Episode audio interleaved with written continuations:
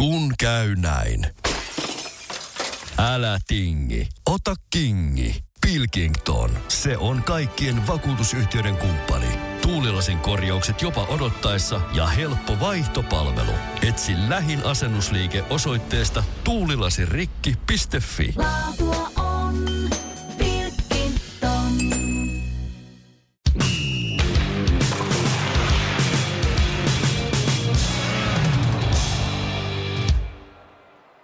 No niin, loistavaa marraskuista maanantaita, tai itse asiassa se on vähintään tiistai, kun tätä jaksoa kuuntelet. Sporttimeisterit on koolla, ja kokoonpanossa Teppo Laaksonen on tässä, Lifu Liflanderi löytyy sieltä, Huomenta taas. pöydän toiselta puolelta Julius Sorjonen Tampere, Erinomaista päivää maailma. erinomaista päivää, ja sitten ennen kaikkea meillä on mukana mielenkiintoinen vieras, nimittäin Nuutti Vihtilä on täällä pöydän päässä. Kiitos paljon kutsusta. Mukava olla taas täällä. Joo, me mietittiin, että onko siitä vuosi pari, on siitä jonkun verran jo. No se oli silloin, kun aloiteltiin tynkäkautta. Öö, olisiko se ollut 2020-2021 kausi. Niin silloin, silloin viimeksi ennakkoa oltiin tekemässä kanalaisen Teron kanssa. Joo, just näin. Sulla on parempi muisti kuin minulla. Se nyt ei ole vielä mitään. Tämä on siis, tämä on siis hirveä legenda, legenda että jotenkin niin kuin selostajalla pitäisi olla loppumaton muisti, mutta jos sä mun vaimolta kysyt, niin se sanoo, että mä en muista niin kuin paskaakaan. mistään. Kyllä. Mä voin tälleen niin kuin Tepon kanssa useamman vuoden työskennellen sanoa, että muisti on hyvä, mutta lyhyt. tai se, se on se kuuluisa valikoiva muisti. Se on erittäin valikoiva muisti, mutta me puhutaan Nuutti tänään sitten vähän sun urasta tietenkin, urheilumedia ja urheiluselostuksia ja vaikka sä nyt on vuosikymmeniä et ole vielä selostanut, niin sä oot ollut mukana jo suhteellisen paljon ja varsinkin tämä kulunut vuosi, niin tämähän on ollut aika dramaattinenkin sinun kannalta. Mutta jos me aloitetaan sieltä alusta, niin ää, mihin tähän on päädytty? Sä oot syntynyt Heinolassa 1995, legendaarinen. Suomi voitti ensimmäisen maailmanmestaruuden. Sä et sitä nyt hirveästi muista, mutta mitäs lapsuus ja nuoruus siellä Heinolassa, millainen, millainen mesta se oli? Öö, tosi mukava, tosi mukava paikka ja ihan tänäkin päivänä tykkään kyllä Heinolasta ja käyn siellä paljon. Sitten aika pienet piirit ja hyvin, hyvin niin kuin pitkälti näen, että pikkupaikkakunta että kaikki tuntee toisensa ja Sille pelityön kapteeni sanoi tuossa viime kaudella toi Aleksi Eek, että oikeastaan koko Heinola on tavallaan kasvattanut hänetkin. Ja niin se vähän menee siellä. Ja kaikki on tuttuja, joukkueet on pieniä, hyviä pelejä niin kuin reeneissä ja sitten pihapeleissä totta kai. Et aika lailla sellainen urheilun parissa, että ihan hirveästi mitään muuta tekemistä siellä ei sitten silleen ollut. Et ei ollut huvipuistoja tai pelihalleja tai mitään muutakaan vastaavaa. Et siellä on pelattu paljon. Tässä nyt vähän puhutaan ristiin. Mä oon kyllä saanut Selänteen kommenteista sellaisen fiiliksen, että Heinolassa ei ole mitään muuta kuin tekemistä.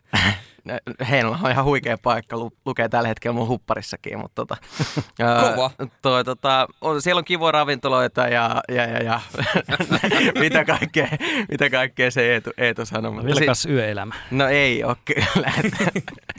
Mutta joo, kiva paikka. Sympaattinen pikkukaupunki ja mun koti. Mm. Ää, Jääkiekko jalkapallon oli ilmeisesti siellä aika nuoresta saakka pöri mukana. Ihan heti alusta saakka oikeastaan. Et, et, lätkän sain aloittaa joukkueessa vasta seitsemänvuotiaana, mutta sitäkin tuli sit ulkojäällä pelattua heti, kun vaan sinne, sinne tavallaan omin jaloin pääsin, niin siitä lähtien. Ja ihan pikkupojasta asti ei ole kiinnostanut oikeastaan mikään muu kuin tämmöinen urheilu. Et Apulanta jossain vaiheessa oli, oli kova sana, että musta tulee rokkari, mutta se kesti ehkä puoli vuotta. Mm. Sekin vaihe usein monilla on. Mm. Oli varmaan Heinolassa suurimmalla osalla on. No joo, onhan se Apulantakin siellä tosi, tosi kova juttu. Että. Mutta vaihteleeko se paljon siellä, että niin kuin jengi rakastaa tai vihaa? Koska tuntuu, että aika paljon muu, muu Suomi kyllä rakastaa, mutta saako Heinolassa liikaa Apulanta? Äh, ei, ei saa liikaa. Et si- silleen jotenkin tavallaan Heinolassa ollaan kyllä omista ylpeitä, mutta ei sitä käydä tälle jossain podcasteissa kertomassa niin kuin minä. Että muut muut ei sitä silleen niinkään leuhota. Että kyllä siitä ollaan ylpeitä, mutta ollaan kuitenkin silleen, että ollaan hiljaa ja nyt saadaan kalaa mentaliteetillä. Mm. Niin, tässä alkaa itsekin miettimään, että kummalla mä lähden ensimmäisenä keulimaan, Lordilla vai Antti Tuiskulla, mutta tuota, e- e- ei mennä siihen sen enempää. Pakko kysyä Nuutilta, sanot, että vähän aikaa tai puoli vuotta kesti tätä, että susta piti tulla rokkari, niin onko siis jonkinnäköistä soitin tausta entinen rumpali kysele? No kitaraa, kitaraa soittelin vanhempien pakottamana hetken aikaa, mutta se ei kyllä palvellut ollenkaan, kun se ei kiinnostanut sit siinä, siinä vaiheessa enää yhtään se kitaran soittaminen. Et siinä vaiheessa halusin, niinku, äh, mä näin sen, että se tunti viikossa kitaraa oli pois tältä jääkiekkoharjoittelulta. Et, mutta ei, ei ole mitään soitintaustaa. Kyllä se harmittaa nyt, että ei soita mitään, kun mä tykkään kuitenkin kovasti laulaa. Ja olisi hirveän kiva osata soittaa kitaraa, vaikka vähän niin kuin säästää itseään ja ihan tälleen niin omaksi huvikseen, mutta ei ole, ei ole mitään, mitään soitintaustaa kyllä, mutta laulaa tykkään paljon. Mutta vielä kato kerkeä. Aina kun jäät selostusreissulla joskus jonnekin yötä, niin alat kantaa kitaraa mukaan. ehkä, ehkä, ehkä sitten niin. Joo. No mites kun urheilit paljon ja olit tietysti siellä joukkueessa mukana, niin tota, kaikillahan pikkupojilla ja tytöilläkin on semmoinen fiilis, että totta kai tätä olisi siistiä tehdä niin kuin ihan huipputasolla, niin pyörikö siellä mielessä, että mennään sitten NRiin tai vähintään liikaa jossain vaiheessa? No totta kai, totta kai pyöri. Et sillehän se meni ensiksi, että NHL pääsis ja sitten jossain vaiheessa muistan, olisinko ollut seiskaluokalla, niin mä sanoin yhdelle kaverille, että no mä en varmaan sinne NHL pääse, mutta musta voisi tulla semmoinen liikapelaaja, joka pääsee maajoukkueeseen. Mm. Ja no sitten sitten se pikkuhiljaa alkoi putoamaan silleen, no maajoukkue liiga. Ja sitten jossain kohtaa mä olin silleen, että hitto kun pääsis mestikseen pelaamaan, että tuohon niin kotikylän joukkueeseen hekiin tai sitten niin muuhemmin peliittoihin. Mutta tota, kyllä mä sen aika, aika nopeasti huomasin siinä sitten, kun alkoi tulla sellaista realismia, niin että mihinkään pohjoilla ei päässyt ja jossain P-junnojen divareissa ei, ei edes tullut kauhean paljon pisteitä. Että olin aina, aina semmoinen ihan näppärä ja taitava pelaaja, mutta ei niinku, semmoinen ulkojää, ulkojää taituri, että sitten kun tuli vähänkään kovempia pelejä tuolla, niin ei pärjännyt. Et mä oon nyt kolmosdivaria pelannut ja pelaan itse edelleen ja, ja tota, se on kiva harrastus siitä tuli, tuli tuosta jääkiekkoilusta. Mä väitän, että, että tota, mm, siitä on myös tähän omaan, omaan duuniin ihan hirveä apu. En mä ymmärrän, mitä siellä kaukolossa tapahtuu, mutta tuohon vastauskysymykseen, niin kyllä mä NHLään kovasti olin menossa pikkupoikana. Mm, et ole ainoa siinä, mm. siinä jonossa tietenkään, mutta niin kuin sivusit, niin tota, nykyään jääkiekko antaa sulle myöskin työn, mutta se, mistä se alkoi sitten, tämä ennen kaikkea tämä selostushomma, niin Heinolan pelittojen kanssa se homma alkoi, niin millainen story siinä oli takana ja miten se päädyit selostaa Heinolan pelittojen pelejä silloin alkuun? No mä siinä eka kertaa niin kuin lopetin jääkiekkoilun oikeastaan ajunnu, ajunnu vaiheessa ja se sitten vielä lähdin sen jälkeen käymään tuossa armeijassa ja yritin pientä semmoista comebackia vielä sitten siinä vaiheessa, mutta itse asiassa toi Lehtosen Maso, joka nyt valmentaa Rokia, niin ei ottanut silloin joukkueeseen. Sanoi, että annetaan nuoremmille pelaajille paikkaa, että lähes se tekee jotain muuta. Ja ihan asiallisesti sanoi. No Olette sit... kuitenkin Mason kanssa edelleen käsittääkseni ystäviä, että tää, tuliko, tuliko jossain vaiheessa kuitenkin jonkinnäköinen rakorakkauteen? Ei, siinä vaiheessa meistä tuli oikeastaan vasta tuon jälkeen ystäviä, että niin, tota, öö, niin, että silleen se, silleen se vasta. Me käytiin sitten tukkietken paaritiskillä tämä asia, asia läpi sitten myöhemmin.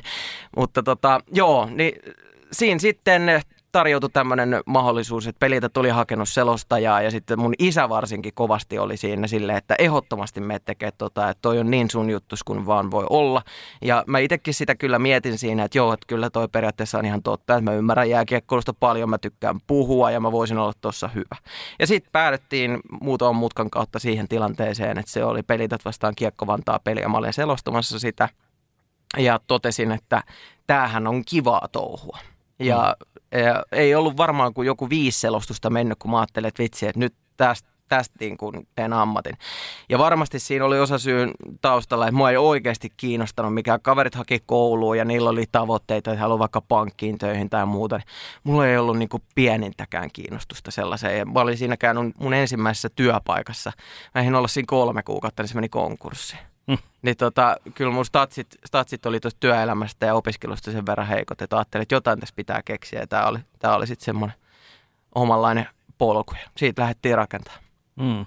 Jotka on kuunnellut meidän podcastia aiemmin, niin muistaa, mitä esimerkiksi tota, Mäkisen Antti kertoo aikanaan omassa jaksossa. Eli hänellä oli tota kans loukkaantumiseen päättyi sama pelaajaura ja sitten tarjoutui mahdollisuus kokeilla sitten tätä toimittajahommaa ja selostushommaa. Ja, ja tota, Antti asetti niinku tavoitteen itselle, että okei se pelaajahomma meni, mutta nyt mä otan tämän uuden tavoitteen ja musta tulee paras tässä työssä. Mulla on ihan, sam- ihan samalla lailla ja kyllä siis valehtelisin ja väittäisin, että mulla ei olisi tavoite olla tämän bisneksen paras tekijä jossain, jossain kohtaa. Ja, ja tota, mm, mulla aika nopeasti tuli tavoitteeksi itse se, että mä haluan päästä Viaplaylle töihin. Siis, ja tämä tää ei ole mitään bullshittia. Et mulla oli se, mun mielestä siellä oli parhaat sarjat silloin NHL ja KHL.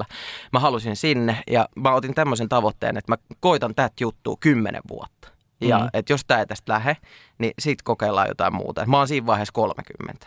kun mä ton, niin kuin siis 20 oli silloin, kun ton päätöksen tein. Ja ei mennyt pitkääkään, että mä pääsin sinne Viaplaylle. Ja kyllä tässä on vähän tullut funtsittua, että tuliko toikin vähän niin kuin liian aikaisin sitten tavallaan. Että. Niin. Mutta mut minkä sille sitten tavallaan itse voi, että on ottanut tavoitteen ja saavuttanut sen vähän etuajassa.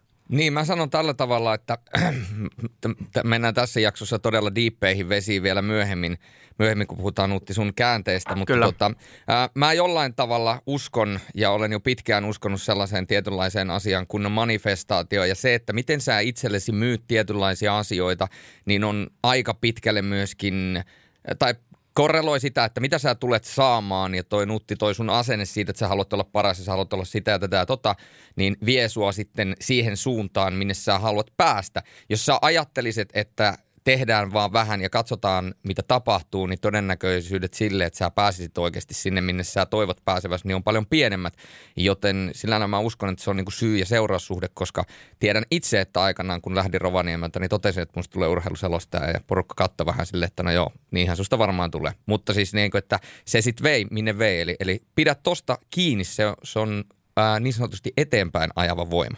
Niin ja siis mä oon tuossa samaa mieltä, mieltä ja tota, vähän, vähän sivuun aihetta, että jos kysytään, että tuosta urheiluselostamisesta, että miten susta voisi tulla urheiluselostaja, niin mä oon yleensä sanonut siihen, että no, että sitä, sitä ei oikein kyllä sit voisi silleen vaan mennä niin kuin vähän kokeilemaan, että tota, että siinä pitää aika nopeasti, niin kuin esimerkiksi mulla tuli se palo siihen touhuun, että mä olin pari lähetystä tehnyt ja sitten mä totesin, että okei, että kaikki tähän nyt likoo. Ja mä näen, että se myös vaatii sitä, jos sä haluat olla hyvä, niin kaikki keskelle ja sitten sit katsotaan, mitä tapahtuu. Mutta sitä ei voi käydä vähän niin kuin, tai voi sitä käydä harrastelemaskin, mutta ei sulla, silloin susta ikinä tuo ammattilaista tai ei tule niin kuin parasta, näin mä tämän asian näkisin. Kyllä. Mm. Silloin kun sä haluat olla hyvä, niin sun pitää antaa liikaa. Silloin kun sä haluat olla paras, niin sun pitää antaa kaikki. Kyllä, kyllä. Ja kyllä tässä on, kuule, ihan kaikki, tässä on kaikki annettu. Että tota, ensimmäinen burnout tuli 25-vuotiaana. Että, äh, ei, ei, niin, en välttämättä silti lähtisi niin oikeastaan helkkari hieno ammatti ja sopii just tällaisille meidän kaltaisille hulluille. Mutta en mä lähtisi tätä niin suosittelemaan kellekään, rupea selostajaksi. Että, et, et, tota, kyllä tämä antaa tosi paljon, mutta tämä ottaa, ottaa kans tosi paljon kyllä. Joo, se on totta. Siis se, se hinta, mitä tästä joutuu itse kukainenkin maksamaan, että tässä pystyy pysymään niin sanotusti aallonharjalla, niin tota, ne on välillä kovia, kovia hintoja, mitä maksetaan, mutta mennään niihin vielä myöhemmin. Mm, toihan on just mitä niin kuin kaikki sanoo, ketkä työskentelevät tuossa intohimotyössä, eli mm. myöskin esiintyvät taiteilijat ja muut sanoo sen, että okei, tämä ei vaan niin kuin, tämä ei ole kaikille juttu, että jos, jos niin kuin, sä voit tästä kahdeksasta neljään painaa tuolla jossain kaupan kassalla tai toimistossa, että se on joillekin ihan fine, mutta sitten jos on tämmöinen intohimotyö, niin se, se niin kuin todella, todella vie myöskin mennessään. No se on, se on ihan täysin totta ja sitten jos multakin kysytään niin kuin silleen, no millaisia työ, työtunteja sulla on tai millainen, millainen viikko-ohjelma sulla on, niin en mä siihen mitään vastata. Tai silleen, että kuinka paljon sulla menee valmistautua vaikka jonkin peliin. Mä oon aina sanonut jonkun arvion, mutta ei se, ei se välttämättä pidä paikkaa. Se jos on joku peli silleen, että, että se kiinnostaa itseä vaikka poikkeuksellisen paljon, niin mulla saattaa mennä siihen kolme päivää. Sitten jos on joku semmoinen peli ikään kuin, että käydään hoitaa vähän niin kuin tavallaan rutiinilla ja mm. että sulla on jo vaikka niitä joukkueita ollut tällä kaualla, niin siihen saattaa mennä sitten semmoinen tyyli vaan kuusi tuntia.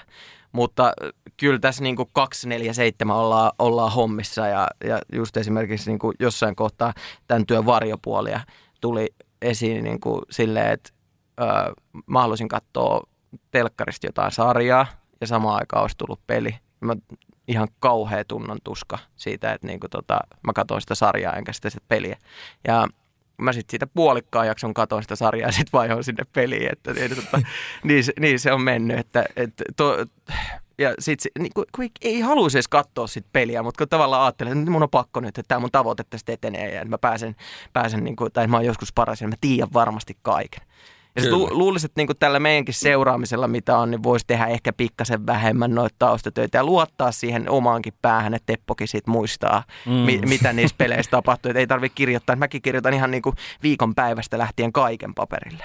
Niin on se Kyllä. aika hullun touhu. Ja On se aika hullunta. Missä vaiheessa sulle tuli, äh, ainakin itse koin joskus aikanaan tämän, kun aloitin uraa, niin kaverit soitteli, että tuuksia ja lähekkö mennään tekemään sitä tätä tota, niin kuin viikonloppuisin. Me ollaan kuitenkin aina viikonloppuisin töissä. Mm. Ja sitten jossain kohtaa sä vaan huomasit, kun niitä soittoja ei enää tuu koskaan. Ja totta kai perustelu on se, kun ei se koskaan kuitenkaan tule. Niin missä kohtaa sä huomasit, että se sosiaalinen elämä, koska se tavalla tai toisella tässä ammatissa vähän kuolee?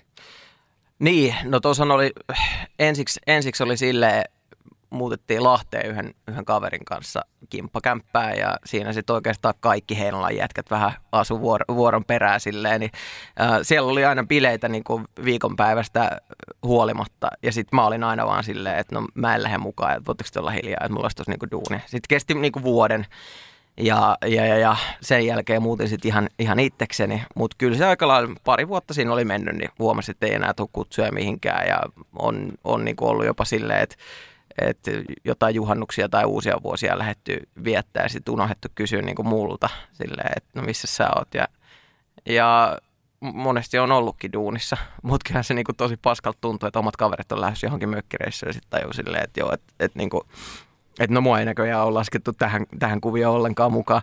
Mutta en mä siitä heitä syytä, koska niin monesti mä oon myös sanonut, että mä oon jossain duunissa. Tai sitten toinen, niin tässä kun tulee vielä pelattuun, niin että mulla on sitten oma, oma peli jossain.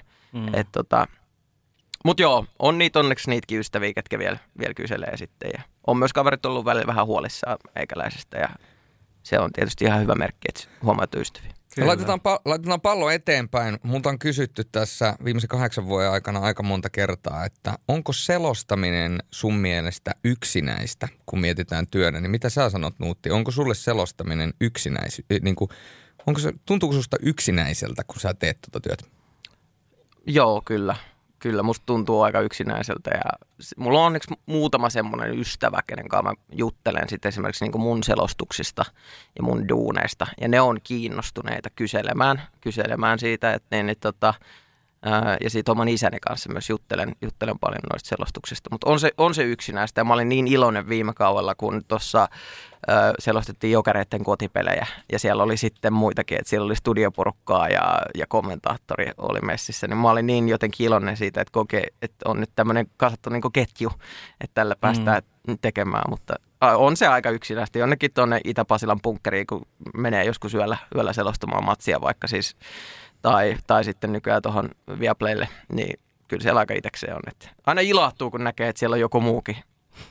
niin, niin tota, siellä on veli sitten messissä. Niin joku voisi ajatella, että no miksi et sä soittele kaverille samalla, kun sä vaikka ajat autolla, mutta äijälläkin noin työajat, niin puoli neljältä aamulla tai puoli viideltä aamulla, niin välttämättä ihan ei herkästi ole kaikki vastaamassa puhelimeen. Ei ne välttämättä ole, että sitten tulee kuunneltua kaiken näköisiä podcasteja ja muut, muut vastaavia. Kuten sporttimeisterit. No sitäkin, sitäkin, kyllä, kyllä. Just itse asiassa ton äh, Reposen jakson kuuntelin tuossa hmm. Mä, mä tunnistan kyllä noin yksinäisyyshommat viimeisen kolmeen vuoteen. Käytännössä koronan jälkeen niin itselläkin noin yksinäisyydet on painanut. Mä palaan ihan vähän siihen, kun sanoit siitä, että katsoit sarjaa ja puoli jaksoa pysty, mutta sitten sen jälkeen omatunto alkoi painaa, että mm. pakko, pakko päästä töihin. Niin siinä on kaksi vaihtoehtoa. Itse huomasin viime vuonna sen, että kun olisi hirveästi kaikkia sarjoja, mitkä on kesken, tai sitten vaikka itsellä joskus jopa urheilukin, että nyt tulee joku hyvä peli, mm. mutta sitten on jotain duunijuttuja, mitkä pitää tehdä, mutta sulla on vaihtoehto, että sä teet joko ne duunit nyt ja katsot sarjat myöhemmin, tai sitten sä katsot nyt sarjat ja teet duunit myöhemmin. Jos sen tekee sen vaihtoehdon, että katsookin sit sarjaa ja ne duunit, mitkä on aivan pakko tehdä, mm. niin ne vie sitten sen jälkeen jo yöunia pois, koska no sit pakko tehdä deadlinein sisässä. Niin tässä on vähän semmoinen, koko ajan mennään sellaisella kiikkuvalla laudalla, että kumpaa antaa pois omaa vapaa-aikaa – työtä, mikä voi sitten olla todella huono vaihtoehto ja hmm. valinta, hmm. vai sitä sosiaalista elämää. Ne. Tässä on tämmöinen iso kolmio, Trinity, mikä ei ikinä tuolle tasapainossa, ja sitten joku vaan jää niin kuin niiden kahden muun varjo. Voit valita käytännössä vaan. Niin, ja siis mä, mä oon sitä mieltä, että ne työt ei niin kuin tekemällä lopu. Että se on, mä oon aina sanonut, että mä valmistaudun sen verran, kun mä koen, että, että niin kuin mä oon itse valmis sitten, mutta mä en varmaan niin kuin sellaista, että olisi ihan täysin täydellisesti, että nyt on tehnyt niin kuin kaiken, niin sellaista päivää ei olekaan. Ja sitten miettii aina ennen selostuspelejä silleen, että onko mä nyt tehnyt tavallaan tarpeeksi ja onko kaikki päivitetty ja tälleen, niin, niin tota, koko ajan tässä vähän vähän niin kuin kokee semmoista, että itse nytkin mä voisin valmistautua johonkin työhön tai, tai tehdä, tehdä muistiinpanoja. Et siinä mielessä tämä on, on kyllä vähän, vähän haastavaa myöskin, mutta sitten taas toisaalta pitää muistaa, että tekee sitä, mitä rakastaa. Että, mutta si, se oli huono juttu tosiaan, että, että koki, että jääkiekon kattominen ei ollut enää sitten niin kuin sellainen kauhean kiva juttu. Että, että niitä pelejäkin kun tulee, tulee niin kuin pahimmillaan tullut niin kuin 300 vuoteen yhteensä, siis katsottuja, selostettuja, pelattuja muita vastaavia, niin jos niitä tulee 300, niin kyllä mä väitän, että ennemmin tai myöhemmin niin vähän alkaa tylsistymään, mutta niin, sä puhuit tuosta kolmiosta, mikä ei ole koskaan tasapainossa, niin se on kyllä, se on kyllä ihan täysin, täysin totta. Että. Mm. Ja varmaan jokainen meistä pystyy, Julle Tampereella ja me kaikki kolme tässä, että siis sehän käy mielen päälle. Se, on, niin kuin se on aina aivan. se sosiaalinen puoli on se, joka siitä putoaa ensimmäisenä, niin se vaan mm. on. Niin, kyllä, se on ihan, ihan totta ja ei tästä tarvitse miettiä, että minkä takia mulla ei esimerkiksi ole parisuhdetta tai, tai tota, niin, ei, ei niin kuin sopisi tähän kuvioon oikeasti tällä hetkellä mitenkään. Että et siitä pitäisi jotain, jotain itselle rakasta puottaa sitten siinä vaiheessa pois. Toivottavasti näin, näinkin joskus käy, mutta tota, tällä hetkellä koen aika haasteelliseksi, haasteelliseksi kyllä sitten sellaisenkin asian. Että kyllä tässä paljon on joutunut luopumaan ja sitten ihan tuo niinku kavereiden kanssa hengailu ja niin kuin Julle sanoi tuolta, että jossain kohtaa ne lopettaa soittelemasta, niin onhan se, onhan se surullista, surullista kyllä. Mutta itse olen valinnan tehnyt ja sitten taas toisaalta saa, saa nauttia semmoista ammatista, mikä oikeasti on se intohimo itselleen. Että se on se intohimo ammatin hinta, että sä saat tehdä, tehdä semmoista työtä, mikä ei välttämättä tunnu työltä tai että sä rakastat sitä tosi paljon ja niin, ja siis se, se on yhtä dilemmaa koko ajan. Ja itsensä haastaminen ikään kuin ei ole koskaan sellaista päivää, että tuntuisi, että, että hitto, tai mulla ei ole ainakaan sellaista päivää, että mä tuntuisin, että hitto, että nyt on kaikki okei okay ja kaikki on reilassa, vaan koko ajan on semmoinen niin kuin – ikään kuin takaraivossa semmoinen ajatus, mitä Nuuttikin tuossa sanoi, että vähän voisi tehdä lisää, vähän mm. voisi etsiä ja toi, ja onko mä nyt lukenut tohon, ja onko mä lukenut, ja nyt kun tuli uutena Sveitsin liikaa, niin sitten, että onko mä nyt lukenut tarpeeksi ton ja ton uutisia ja näin. Ja sullakin on kuitenkin tuossa reilu 30 joukko, että mitä sun pitää seurata tavallaan niin kuin jatkuvalla syötöllä olla koko ajan pulssilla, niin eihän sitä voi ikään kuin vaan niin kuin hypätä laakereille, koska sitten yhtäkkiä se virta menee sun ohi. Niin, ja nyt on itse asiassa melkein 50 joukkuetta, kun on tuossa tuota, tuota, niin liika, ja, liika ja NHL, että mähän teen noita niin, ra- radiojuttuja, että kyllä tuossa kyllä tos niinku vielä, nyt kun on tavallaan ajattelisi silleen, että, että vi, viikoittain niinku tekee tuossa liikaa ja sitten vähän, vähän NHL viikonloppuisin, että siinä olisi niinku sellainen kiva paketti, mutta sitten huomaa, että – että tota, siinä on tosiaan se melkein 50 joukkoa, että mistä pitää olla kartalla. Mutta onneksi nykyään on siis oikeasti silleen, että sä pystyt aika hyvin mukauttamaan sun Instagram- ja Twitter-feedin silleen, että sä saat ne uutiset siihen, mitä sä itse haluat lukea. Et kun sä rullaat sen läpi, niin sä oot jo oikeasti aika hyvin kartalla siitä, että mitä tapahtuu. Mutta sitten myös toi puhelin on kasvanut tuohon käteen kiinni, että kyllä sitä tulee päiviteltyä. Ja semmoinen tiedon jano ja nälkä. Tämä on niin vaikea selittää tämä selostajan ammatti semmoiselle, semmoiselle ihmiselle, joka, joka käy niin kuin normaaleissa töissä. Niin se on hirveän vaikea selittää silleen, että, että mm et siis, mutta se joo, mä, mä myönnän kyllä ihan, ihan avoimesti, että et, kyllä mä oon aika, aika niin kuin erikoislaatuinen persona. Joku varmaan voi kuvailla vähän hulluksikin, että miten se, miten se jaksaa noista olla noin innostunut ja, ja tota, huutaa sitten siellä, siellä tota, sel- selostamossa ja on tää, on tää kyllä, kuulkaa jätkät, mielenkiintoista hommaa. siihen tässä on terveydet nyt seitsemän vuotta mennyttä touhuun ja mm. hullummaksi vaan tuntuu menevän. Joo, se onko joku sanoa, että on tehnyt tässä pari kymmenen tunnin päivät, tuntuu, että on poikki ja itse tuossa syksyllä vedin kaksi ja puoli kuukautta ilman ainuttakaan vapaa-päivää, niin siinä alkaa itse miettimään, että tota, mi, mi, missä on mitäkin järkeä, mutta tota, niin kuin Nutti sanoi, niin jos ei tätä rakastaisi, niin ei tätä kyllä tekisi. No ei, ei kyllä. Tai eikä kannattaisi tehdä, koska et sä pystyisi olemaan hyvä, jos et sä niin tykkää siitä, mitä sä teet. Että tota, Mm. Et Ariana Grande sanoi aika hyvin tuossa musiikkia, niin hän sanoi, että hän rakastaa musiikkia ja hän tekee musiikkia, koska hän rakastaa musiikkia, mutta hän vihaa kaiken näköisiä catwalkkeja ja, ja punaisia mattoja ja gaaloja ja sellaista, mitkä kuuluu siihen juttuun. Että jos hän ei rakastaisi musiikkia niin paljon, niin hän ei tekisi sitä sen takia, että se shitti, mitä tulee hän, siinä niin kuin mukana, on niin paljon niin kuin siinä on niin paljon kestettävää, että ei pystyisi. Että rakkausasioita kohtaan saa meidät jaksamaan ihmeellistenkin asioiden yli. Kyllä. Näin se on. Tota, jos jatketaan vähän urapolku eteenpäin, niin ennen Viaplayta sä ehdit olla tuossa vielä mestisommia, niin Espoo Unitedissa kehit pari vuotta tehdä sitä, mutta sinähän se oli tavallaan, sulla on uralla ollut tosi paljon tapahtunut todellakin tässä lyhyessä ajassa, niin Espoo Unitedhan meni nurin mm. silloin 2018 keväällä. Niin miten toi oli tommonen ensimmäinen hetki tavallaan, että tiesi, että okei okay, mä oon nyt tehnyt pari vuotta tätä ja nyt tää loppuu, niin millainen fiilis sillä hetkellä niin kuin oli, että koko tämä selostushomman suhteen? No kyllä se oli silleen, että tota, mä vähän niin kuin jo osasin odottaa, että tässä liikutaan johonkin muuhun suuntaan, että, että se, se ei kyllä ollut, ollut sit oikein minkäänlainen kolaus. Ja tämä koko Espoo Unitedin homma, niin erikoinen keissi kaiken kaikkiaan ja aika surullinen sekin, mutta siitä mä, mä en kyllä minkäännäköistä stressiä omasta mielestäni ole kyllä kantanut. Et mä jotenkin osasin siinä aavistella. Mä olin käynyt tekemässä nimittäin jo yhden, yhden KHL-matsin sillä kaudella ja kysyttiin toiseenkin, mutta se oli silleen, että se olisi ollut niin kuin viides pudotuspeliottelu jossain sarjassa, mutta sitten se sarja katkesi niin kuin neljänteen peliin. Niin mulla oli jotenkin semmoinen havina, että, että koht, koht kutsutaan niin kuin, tai pyydetään tuonne Viaplaylle. Ja niinhän siinä sitten myös, myös kävi, että silloin, silloin Espoo United kauden jälkeisenä kesänä Mäkisen Antti soitti, että haluatko tulla hommiin. Ja tota, Mietitkö kauan?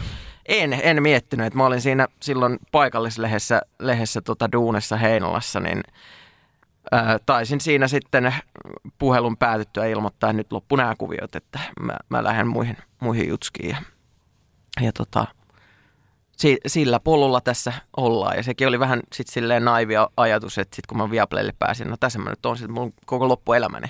Mm. Ja no nyt mä taas oon Viaplaylle kyllä, mutta tota, jotenkin tuli semmoinen kela, että nyt mä oon tässä ja tässä mä oon koko mun loppuajan, että mikäs tässä on ollessa. Mm. Mutta siis sehän tuli mulle ihan shokkina esimerkiksi silloin noin KHL-oikeudet, kun ne lähti Viaplayt pois, että voiko tälleen käydä?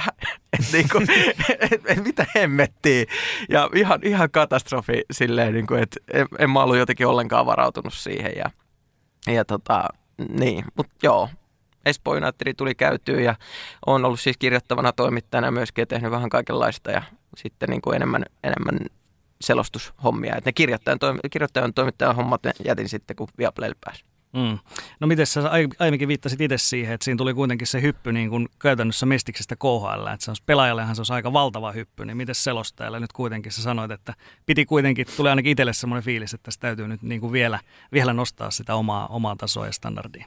No joo, siis sitten siinähän tuli samalla kaudella vielä NHLkin. Mutta se, se, oli se ensimmäinen kaus varsinkin, niin sehän oli siis, se oli kuin jostain satukirjasta että tapahtui koko ajan niin kuin uusia asioita ja tuli uusia haasteita ja tuli se sitten ensimmäinen jokereiden peli tai ensimmäinen NHL-peli tai mikä tahansa, niin koko ajan tuli jotain uutta ja kivaa sille niin kuin lautaselle ja kaikki vaan tuntui, mä tuntui koko ajan, mä onnistun niin kuin kaikessa. Ja siis myös palaute oli siis semmoista, että, että mikä, mikä tämä kaveri on, että tämähän on, niin kuin, tämä on mm. niin kuin loistava. Että siis se, mä, olin, mä olin valmistautunut siihen, että niin kuin esimerkiksi mua haukuttaisi tosi paljon tai jotain muut vastaan, mutta kun ei oikeastaan haukuttu. Et siis oli siellä niitä huonoikin palautteita, mutta pääsääntöisesti se oli tosi positiivista. Niin se oli kuin jostain satukirjasta se ensimmäinen kausi ja ihan niin kuin heittämällä elämäni top-vuosi edelleen. Mm.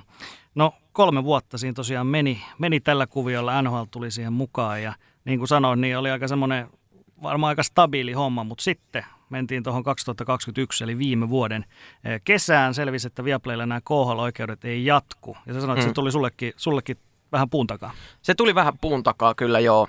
Ja sitten siitä kyllä ihan asiallisesti ilmoitettiin ja kerrottiin, että, näitä ei olla niin nyt jatkamassa näitä, näitä oikeuksia. Ja, ja tota, näin poispäin. Ja tietysti itteni harmitti, harmitti se kovasti ja siinä oltiin sitten sovittu, että no mä jatkan joka tapauksessa niin kuin remmissä, että teen sitä NHL-pelejä ja, mahdollisesti jotain futista ja tälleen. Ja siinä kävi sitten samaan aikaan se, että mä sanoisin, että tämä niinku heittelehtivä ja po- ö, vaikea elämänjakso alkoi niinku oikeastaan sieltä, että, että siinä oli siis koronan, koronatauko silloin 2020, mm. neljä ja puoli kuukautta, ettei oikeastaan tehnyt mitään. Niin siitä puolitoista vuotta putkeen oltiin duunissa. Et siinä vedettiin kupla NHL-kausi loppuun, KHL-kausi, uusi NHL-kausi. Ja silloin kun mentiin noihin NHLn pudotuspeleihin 2021, niin mä olin niin sippi siis ihan piipussa ja, ja tota, jotenkin totaalisen loppu.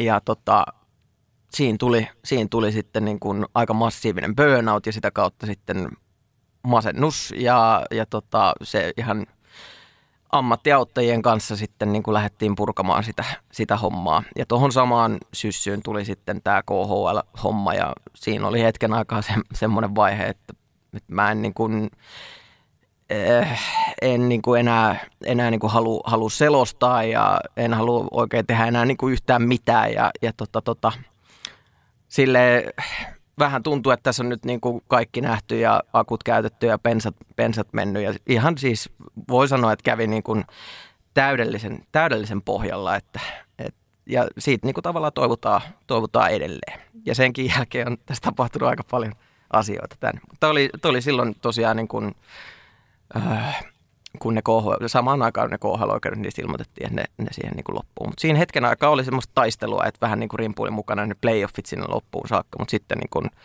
oikeastaan niin kuin semmoinen totaali romahdus, kun se tapahtui semmoinen puhallus. Ja varmaan pari kuukautta meni, että oikeastaan vaan makaili himassa. Mm. Ja tämähän on se, mihin monet osaa tietysti samaistua. Työupumus on Suomessakin, se on hirveän yleistä. Mm. Mutta siinä on aika iso ero sitten, että jos on jälleen tämä niin sanottu normiduuni, niin mm-hmm. sitten sä vaan niin kuin jäät sairaslomalle ja oot sairaslomalla niin kauan kuin tarvit ja sitten ehkä palaat töihin. Mutta siis kun on kyse tämmöistä intohimoduunista, niin, niin se on tavallaan, se on niin, vaikka että se on niin paljon vaikeampi sitten kuitenkin luovuttaa ja tavallaan niin kuin myöntää itselleen, nyt ei vaan niin kuin ole asiat, niin, asiat hyvin. Niin, ja sitten silleen niin kuin kuitenkin, että että se jonkunnäköinen naamari pitää vetää päälle, että se voisi siellä jumalat siellä selostamassa itkeskellä tai muuta vastaavaa. Että siis no, kuul- kuulijoille, niin käykää vaikka katsomassa Arturi Lehkosen maali, millä mm. pääsivät Stanley Cup-finaaleihin Montreal Canadiensin paidassa ja mä selostan sen, sen maalin, niin tota, en, ennen sitä niin automatka Helsinkiin niin oli niin kuin pysähtynyt matkan varrella hu- huutamaan ja, ja tota, itkemään, että et kuinka niin kuin perseestä elämä on. Ja sellainen niin kuin ihan e, erätauot mä mietin silleen, että niin kuin seinät tulee päälle nyt ja että et mä en niin kuin halua olla täällä. Ja tuntuu, että ihan niin kuin vankina olisi siinä selostamossa tavallaan ja, ja tota, ihan, ihan niin silleen tekohengitetty se koko, koko selostus silleen ja silleen niin kuin, sit kun erä alkaa, niin että nyt tässä pitää niin kuin selostaa ihan, ihan kauheita, kauheita niin kuin tota, aikoja ja sille vähän niin kuin terapeuttistakin käydä niitä tässä niin kuin läpi, että kun huomaa sen, sen, että kuinka paljon tässä on niin, siitä, siitä pisteestä tultu niin kuin eteenpäin. Mutta se oli ihan helvettiä siis oikeasti ja, ja en mä tiedä siis mitä olisi tapahtunut ilman ammattiauttajia ja sitä, että oli niin kuin sit kuitenkin semmoisia läheisiä ihmisiä, kenen kanssa pysty, pysty asioista niin kuin avoimesti puhumaan. Mutta se on aika, aika vaikea silleen, että sä oot tuommoisessa duunissa ja sitten muut ei et, niin tiedä, että mitä tapahtuu. Enkä mä kyllä silloin kehannut kertoakaan, että hei, anteeksi, että mä en nyt pysty tulemaan selostaa näitä pelejä, että mm. ei jaksa. Että sellainen yritti olla niin hirveän reipas ja, ja muuta vastaavaa. Että tosi, tosi tervettä, tervettä tuo. Mutta korostan tässä kohtaa, että missään nimessä en näitä mun työnantajia syyllistä mistään, että he ei ole ollut edes tietoisia. Mm. Et se on vaan kun kerääntyy ja kerääntyy ja, ja se on varmaan se on hirveä tunne, kun se on kuitenkin se asia, mitä, mitä rakastaa, niin sitten tuleekin yhtäkkiä semmoinen niin negatiivinen juttu. Niin, kyllä. Ja si- mä muistan silloin Puomion Joonas oli selostamassa Copa Amerikaa, niin mä sanoin, että näillä sanoilla, että vittu, että mä en, mä en kyllä näe sellaista, että tää on, tää, mä en enää koskaan tuu tänne. Nämä kaksi peliä, mulla oli kaksi peliä silloin, nämä kun mä vedän sen jälkeen, en tuu enää koskaan, että mä lähden tekemään jotain ihan muuta. Että että tota, kyllä siinä oli niin loppu, mutta siinä oli semmoisessa hämäyksessä tavallaan, että se, se rupesi niin kuin inhoa sitä asiaa vaan sen takia, koska oli niin, niin väsynyt. Ja sitten se on kuitenkin sulle se tärkein asia kaikista. Ja vähän eri tavalla nyt suhtautuu kyllä noihin duuneihinkin tämän kokemuksen jälkeen. Et ei nyt välttämättä olekaan sitten se maailman tärkein asia. Edelleen tärkeä asia, mihin täytyy panostaa, mutta tietyllä tapaa on suhtautuminen myöskin muuttunut. Mm. Eli on pakko tehdä niitä valintoja tavallaan, että miettii myöskin sitä omaa, omaa niin kuin jaksamista ja terveyttä, että jos mä nyt teen tän, niin, niin sitten mä niin kuin en jaksa ehkä tota ja vähän tähän tyyliin. No just, no just näin ja, ja tota, kyllä siinä oli aika tärkeää sitten, että saatiin, saatiin niin kuin ihan totaali breikki siihen, siihen hommaan ja, ja ottaa aikaa itselleen ja alkaa sitten kun taas jakso niin vähän liikkumaan ja, ja tälleen, että Ja tosiaan parantamaan se oma, oma mieli. Ja mä edelleen teen sitä, että siis burnoutista toipuminen, niin jos sitä on latailtu tuossa sanotaan semmoinen viisi, viisi vuotta huonoilla unilla, ää, jatkuvalla työnteolla, stressillä, kaikella, niin kyllä siitä menee myös toipua niin kuin varmaan yhtä pitkä aika. Mm. Tämä on, tää on hirveän, hirveän mihin, mihin kaikki varmaan ylipäätään, jotka esiintyy, niin osaa asettua siihen, että se täytyy vetää se naamari päähän sitten vaan niillä vaikeimmilla hetkillä, että, koska se ei sitä haluta niin kuin kuuntelijoille ja katsojille ja niin sanotusti maksavalle yleisölle, niin ei, ei, ei heille haluta tuoda sitä pahaa oloa tietenkään. Se on se ammattitaito siis ja voi olla, että, että sul joku lähen on sairastunut tai vaikka menehtynyt tai jotain tai tapahtunut joku ihan hirveä asia, jotain muuta vastaavaa ja meet vaikka teatterin lavalle, niin et sä sitä voi näyttää siellä. Ja siellä on ne, ketkä on maksanut sen lipun ja sama tässä, niin joka ikinen kerta niin ei ole samaa yleisöä kuin olet selostamassa ja sitten se, että se sun tuska sieltä ei sille ihan hirveästi saa kuitenkaan näkyä. Että, et näin, näin, näinpä, mutta tota, joo. Tämä on erittäin hyvä pointti Nuutilta toi ammattitaito. Mäkin ajattelin pitkään, silloin kun mä aloittelin näitä hommia, niin mä ajattelin, että se ammattitaito on siinä, että, että sä oot hyvä selostaja ja se ammattitaito on siinä, että sä oot perillä asioista ja se, että sä suoriudut sun työpanoksesta hyvin, niin se on sitä ammattitaitoa ja ää, sitten elämä opetti ja eri elämäntilanteet opetti, että oikeasti se ammattitaito on sitä, että huolimatta ihan sama, minkälainen tornado sun sisällä ja sun elämässä on, niin sä oot siitä huolimatta niin kuin vimosen päälle siellä selostamossa. Se on se ammattitaito. Ja tota, se meni tavallaan aikaa ennen kuin se ymmärsi. Ja ehkä sitten kun on kuunnellut eri selostajien ja kollegoiden ja muiden tarinoita niistä, minkälaisten eh, asioiden äärellä on niin kuin selostettu, niin, niin tota, tämä Nuutin tarina vaan niin kuin alleviivaa sitä, että siellä on niin sanotusti silmät itketty päästä ja, ja sielu huudettu ulos ja sitten kuitenkin hehkutetaan antaumuksella niin, että kotona ajatellaan vain, että tämä on urheilun riemua ja, ja tota, sitä ei voi ostaa mistään. Se saadaan ja se hankitaan työllä ja, ja tota, se on hyvä tietysti muistaa, että mutta niin kuin sanottua, niin katsojillahan ei kiinnosta. Että mulla on tilattuna semmoinen taulu omalle kotiseinälle, missä lukee, että no one, nobody cares, work harder. Ja se on niin kuin sillä eteenpäin. Mm, kyllä, kyllä. No, kesken tätä kaikkea tavallaan, niin tuli tosiaan myöskin tämä homma, että Discovery otti hyvin nopeasti kasaan, laitettiin tuo KHL-tuotanto, ja sä sanoit, että se oli kuitenkin hieno kokemus siinä mielessä, että saatiin vähän sitä tiimiä siihen, varsinkin nämä jokereiden kotipelit ja näin. Niin miten sä muistelet nyt tätä KHL eh, periodia Discoverilla? Olit eh, kuitenkin ensimmäistä kertaa pääselostaja. Niin, no siis se meni siis silleen, silleen se kuvio, että et siinä, mä siitä olin keskustellut Viaplayn kanssa myöskin tässä, kun oli sit mennyt taukoa, että voisi vois niinku maltillista paluuta tästä tehdä. Ja tiesi itsekin sen, että se ottelumäärä tulee pienentymään, kun sitten KHL ei ole. Ja mä ajattelin, että nyt kun on koettu tämmöinen rysäys, niin semmoinen pienempi työmäärä voisi olla ihan hyvä. Ja olin, olin sitten sope, sopinut, että mä menen Viaplaylle hommiin. No sitten mulle tuli soitto, että hei nyt ollaan hankkimassa Discoverylle näitä KHL-oikeuksia, halutaan ehdottomasti sut tähän niin kuin selostajaksi, että, että lähetkö ja, ja, ja, ja.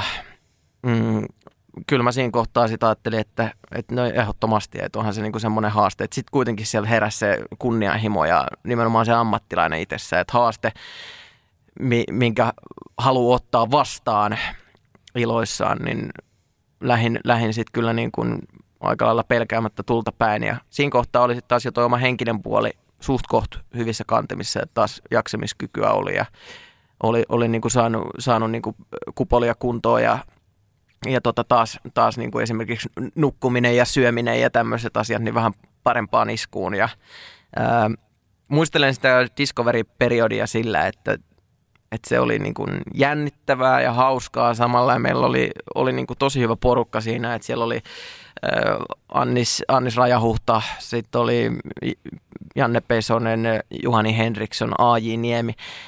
Niin huikea sakki. Niin loistava porukka kuin vaan voi olla. Ja siis harmi tietysti, että kävi noin miten kävi, mutta me oltiin just pääsemässä ikään kuin vielä niin kuin lentoon, että niin kuin niissä lähetyksien tekemisissä. Me oltiin sit, sehän oli lyhyt, lyhyt stintti, semmoinen vajaa puolisen vuotta. Ja just oli silleen ikään kuin, että nyt me ollaan löydetty se meidän sapluuna, mikä toimii ja tällä mennään eteenpäin. Jokerit pelas hyvin ja näin poispäin. Ja se oli ihan hirveän hauskaa. Tosi kivaa aikaa. Ja siihen vielä päälle tämä olympialaisreissu tuonne Tanskaan, mm. Tanskaan, missä kaikki meni sitten niin kuin viimeisen päälle putkeen yhtä myöhästymistä selostuskopista ei lasketa, mutta niin, niin tota, äh, silleen noustiin sieltä tuhkasta ihan niin kuin korkeamman kaapin päälle ja sitten se kaappi lyötiin taas paskaksi siitä alta. Et so, niin, mutta siis se Discovery-aika se oli hirveän, hirveän mukavaa ja kivaa ja tykkäsin olla kyllä. Mm. Ja se on ehkä, sitä on ehkä hyvä avata ja niin kuin Juliuskin tähän varmasti pystyy samaistumaan tähän ajatukseen, että siis e, siinä on kuitenkin ero, että mäkin ja minä ja Julius mekin tehdään paljon eri tuotantoja ja sitten siinä on hirveä ero, että jos on e, niin sanotusti pääselostaja tai sitten, että sä oot siellä yhtenä – yhtenä osana monista selostajista, niin siinä on mm. aika iso ero kuitenkin, koska niin kuin meillä esimerkiksi Ruotsi ja Sveitsi, niin me ollaan hirveästi mukana myöskin siinä suunnittelussa ja se on tavallaan meidän ympärille kuitenkin rakennetaan mm. versus sitten tämmöinen tuotanto, mihin me lähinnä vaan tullaan paikalle ja joku ehkä joskus kysyy perään, että muistaakseni sitten mennä sinne mm. paikalle, mutta siinä on kuitenkin valtava ero. On siinä ero joo, ja Zoom-palavereissa tuli oltua aika paljon, ja sitten ihan sitä niin kuin omaakin mielipidettä myös, myös kysyttiin jostain tietystä asioista. Aika vähän kuitenkin loppupeleissä, koska mun tehtävä siinä oli selostaa ja, ja kun se homma toimi, niin mikä siinä, mikä siinä ollessa. Mutta jonkun verran olin jo mukana ideoimassa sitä ja mulle oli tärkeää se, että pääsi just niinku keskustelemaan sitten siitä vähän ennen peliä ja niiden jätkien kanssa ja Anniksen kanssa myöskin, niin, niin tota, oli vähän kuin olisi pukukopissa ollut, tiedätkö, joukkojen kanssa ennen kuin lähdetään tekemään, niin se oli musta se kivoin fiilis siinä. Ja myös matsin jälkeen sä pääsit summaamaan sen niiden ihmisten kanssa, että miten, miten meni ja oli hyvä, hyvä puuki. Ja niin hienoja persoonia kaikki noista. Ja kaikki, ketä siinä oli messissä, niin, niin hienoja persoonia, että oli kyllä ilo, ilo työskennellä heidän kanssaan ja oli aidosti tosi mukavaa Mm. No Tanskasta teitte ne olympialaiset, niin siellä on ainakin yksi tämä legenda, mitä esimerkiksi Oskari Saari nostaa esiin, kun sä voitit Teemu Selänteen pingiksessä.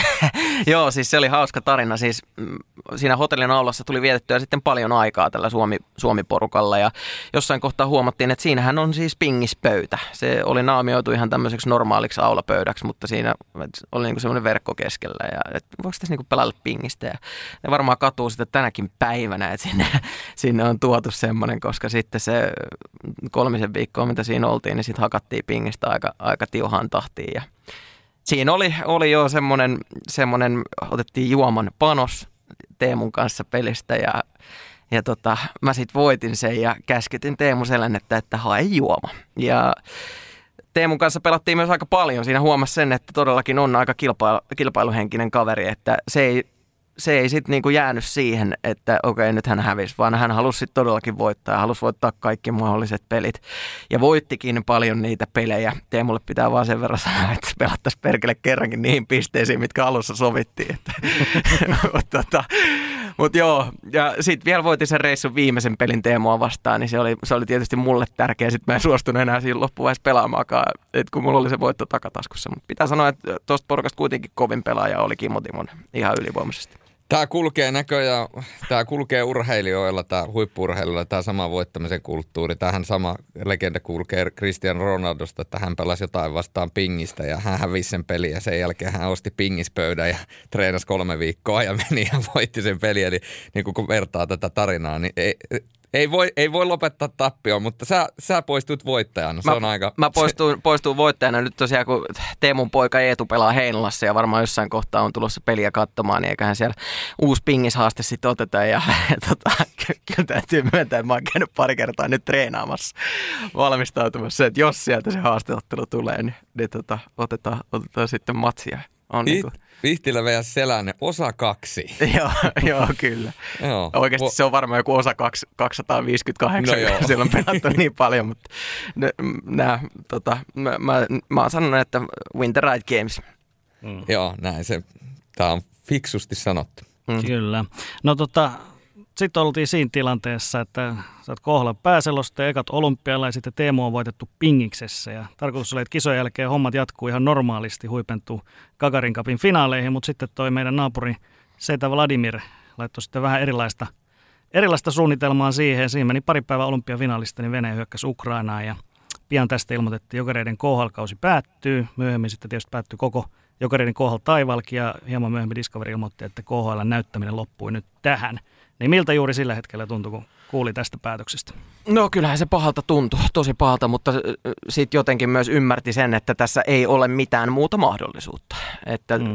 tuntuhan se niin kuin ihan kamalalta, että sulta viedään noin iso asia pois ja silleen mä mietin, että enkö mä nyt saatana kärsinyt tarpeeksi viime kesä. Anteeksi muuten mä kiroilen muutenkin. Ei haittaa tässä. Tosi Ei paljon. Lifu voi piipata, jos haluaa. Joo. Ei lifu piippaa mitään. Tämä menee, tämä menee luomuna, luomuna mennä. Niin, mutta siis joo, mä, et enkö mä nyt ole kärsinyt silloin edellisenä kesänä ihan tarpeeksi, että, mutta sitten tuli jotenkin semmoinen, että viekää kaikkea, ihan, ihan niin kuin, ihan, ihan siis tuli sitten vähän semmoinen hälläväliä mentaliteetti kaikkea. Että kyllähän se harmitti ihan jumalattomasti ja sitten siinä pari kuukautta meni kyllä niin kuin, mm, mulla meni vielä samaan aikaan, mä ajattelin, että mä nyt tosta, no, että niin kuin lätkää voi nyt itse pelailla ehtiä matseihin ja näin, niin ensimmäinen peli ja polvi meni rikki sitten niin kuin tota ihan, ihan kunnolla tuolla Lappeenrannan pimenevässä illassa.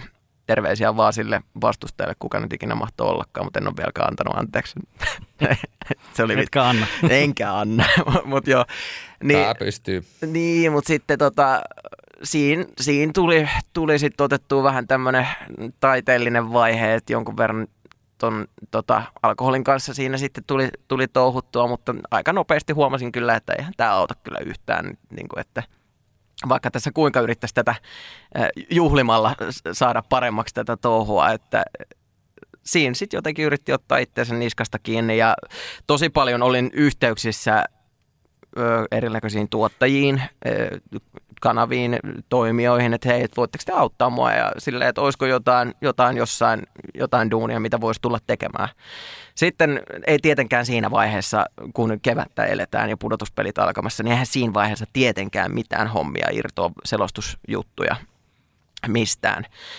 Öö, mä menin sitten, mun yksi ystävä siis repi mut kotoa tonne Lahden giganttiin töihin, että tuu tänne, saat sun elämässä jotain sisältöä, et, et vaan makaile kotona sohvalla ja, ja oot tekemättä niinku yhtään mitään. Mä menin sinne ja siinä saa niinku tavallaan sitä päivärytmiä ja piti itsensä taas siinä niinku elämän syrjässä tietyllä tapaa kiinni. Ja aluksi oli ihan hauskaakin hommaa olla siellä, ihan jotain muuta tavallaan, duuni, mikä ei seuraa sua himaa. Ja sitten mä kävin selostaa niitä junnukisoja Discoverilla.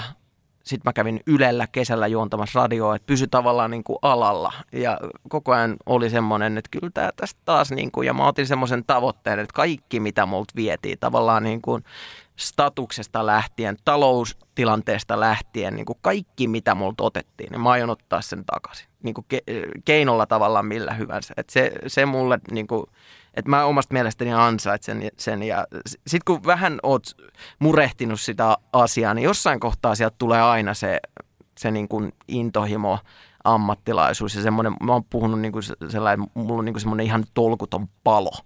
Niin se tulee sieltä ennemmin tai myöhemmin takaisin. Ja se tuli ja sitten alettiin rakentaa sitä, että mitäs juttuja tässä nyt touhutaan.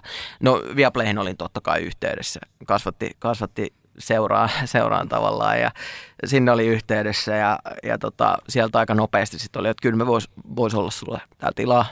Sitten, tota, no sitten tuli noita radiojuttuja, tuli, tuli tuolla Lahessa ja vähän, vähän kaiken näköisiä kuvioita. Että kyllä tässä nyt useampaa, useampaa niin kuin pulkkaa vedetään tällä hetkellä. Mutta kaikki se, mikä, mikä tuosta vietiin, niin mä sain sen myös takaisin ja taas on vähän semmoinen, semmoinen fiilis, että no mitä seuraavaksi tavoittelisi, että, että kyllä tämä niin kuin, pitäisi aina muistaa silloin, kun on se aallonpohja, että tämä elämä kantaa kuitenkin ja jo, että ei se aina vaan, ei se ole joka kerta lyö päähän. Mm. Niin, toi on, toi on erittäin hyvin sanottu. Se elämä todellakin kantaa. Ja mulla on, jos mennään nyt vähän diipimpään shittiin niin sanotusti tästä, kun sulla on tätä tarinaa tässä nyt kerrottuna aika paljon ja mm. tässä on nimenomaan näitä aallon pohjia. Tässä on aika monta kertaa lyöty herra Vihtilä lattia ja on ollut aika varmasti, niin kuin sanoit, että tässä on käyty masennusta läpi, tässä on käyty burnouttia läpi, tässä on lähdetty jopa sinne niin kuin holin viemälle tielle, ollaan jouduttu kavereiden tavallaan toimesta repimään sut takaisin arkeen kiinni. Ähm, miten sä itse koet, kun sä oot käynyt tällaisia läpi näin niin kuin jälkikäteen, tämä on oikeastaan monivaiheinen kysymys, niin ensinnäkin, että miten sä oot käsitellyt tätä jälkikäteen? Koetko sä, että tämä opetti sulle jotain? No toivottavasti, toivottavasti ainakin se burnout, että niinku, et ei sitä pidä polttaa sit kynttilää molemmista päistä, mutta sitten taas myös omista tavoista on hirveän vaikea päästä eroon, että ei mulla vieläkään ole mikään niin kuin malli-ihmisen unirytmi tai, tai tota, en mä vieläkään syö niin, kuin niin, niin hyvin kuin pitäisi. Mutta jotenkin nyt on tajunnut silleen, että kai, kai mä sen on oppinut, että, että ei tämä ole kuitenkaan niin vakavaa. Ja se, että, että pikkasen vähemmällä stressillä päässyt eteenpäin tässä, tässä hommassa. Että, mm, ja siinä on ollut sekin, että kun ei ole tarvinnut nyt selostaa niin paljon, että mulla on muitakin kuvioita tuossa tossa tota, erinäköisiä hommia, media-alan duuneja, mitä tykkään tehdä ja mitkä työllistää myös aika, aika hyvin, niin ei ole tarvinnut selostaa niin paljon ja, ja tota, on ollut itse asiassa aika mukavaa, että on ollut vaikka yksi matsi viikossa. Mä oon voinut vähän niin kuin koko viikon valmistautua siihen yhteen peliin. Mm. Ja tämä ei nyt tarkoita sitä, että joskus tulevaisuudessa haluaisi tehdä myös enemmän, enemmän matseja, mutta – tässä kohtaa on ollut mukava ja ehkä se, että tajunnut, että tässä on oikeasti, oikeasti muita juttuja. Sitten pitää Julle tuohon kysymykseen, niin öö, kyllä mä opin myös vähän semmoista, että täytyy myöntää, että ehkä vähän itsekäs ihminen on ollut, ollut kyllä tässä, niin vähän oppinut myös niin kuin kyselemään sitä muilta, että mitä sulle kuuluu ja ö, tavallaan huomasin sen, että kun antaa niin kun jotain, niin siitä on itselleenkin jotain hyötyä ja toivottavasti olisi piirun verran niin kuin parempi jätkä kaiken tämän myötä. Et ehkä, ehkä tolle, tolle lähestyisin tätä kysymystä.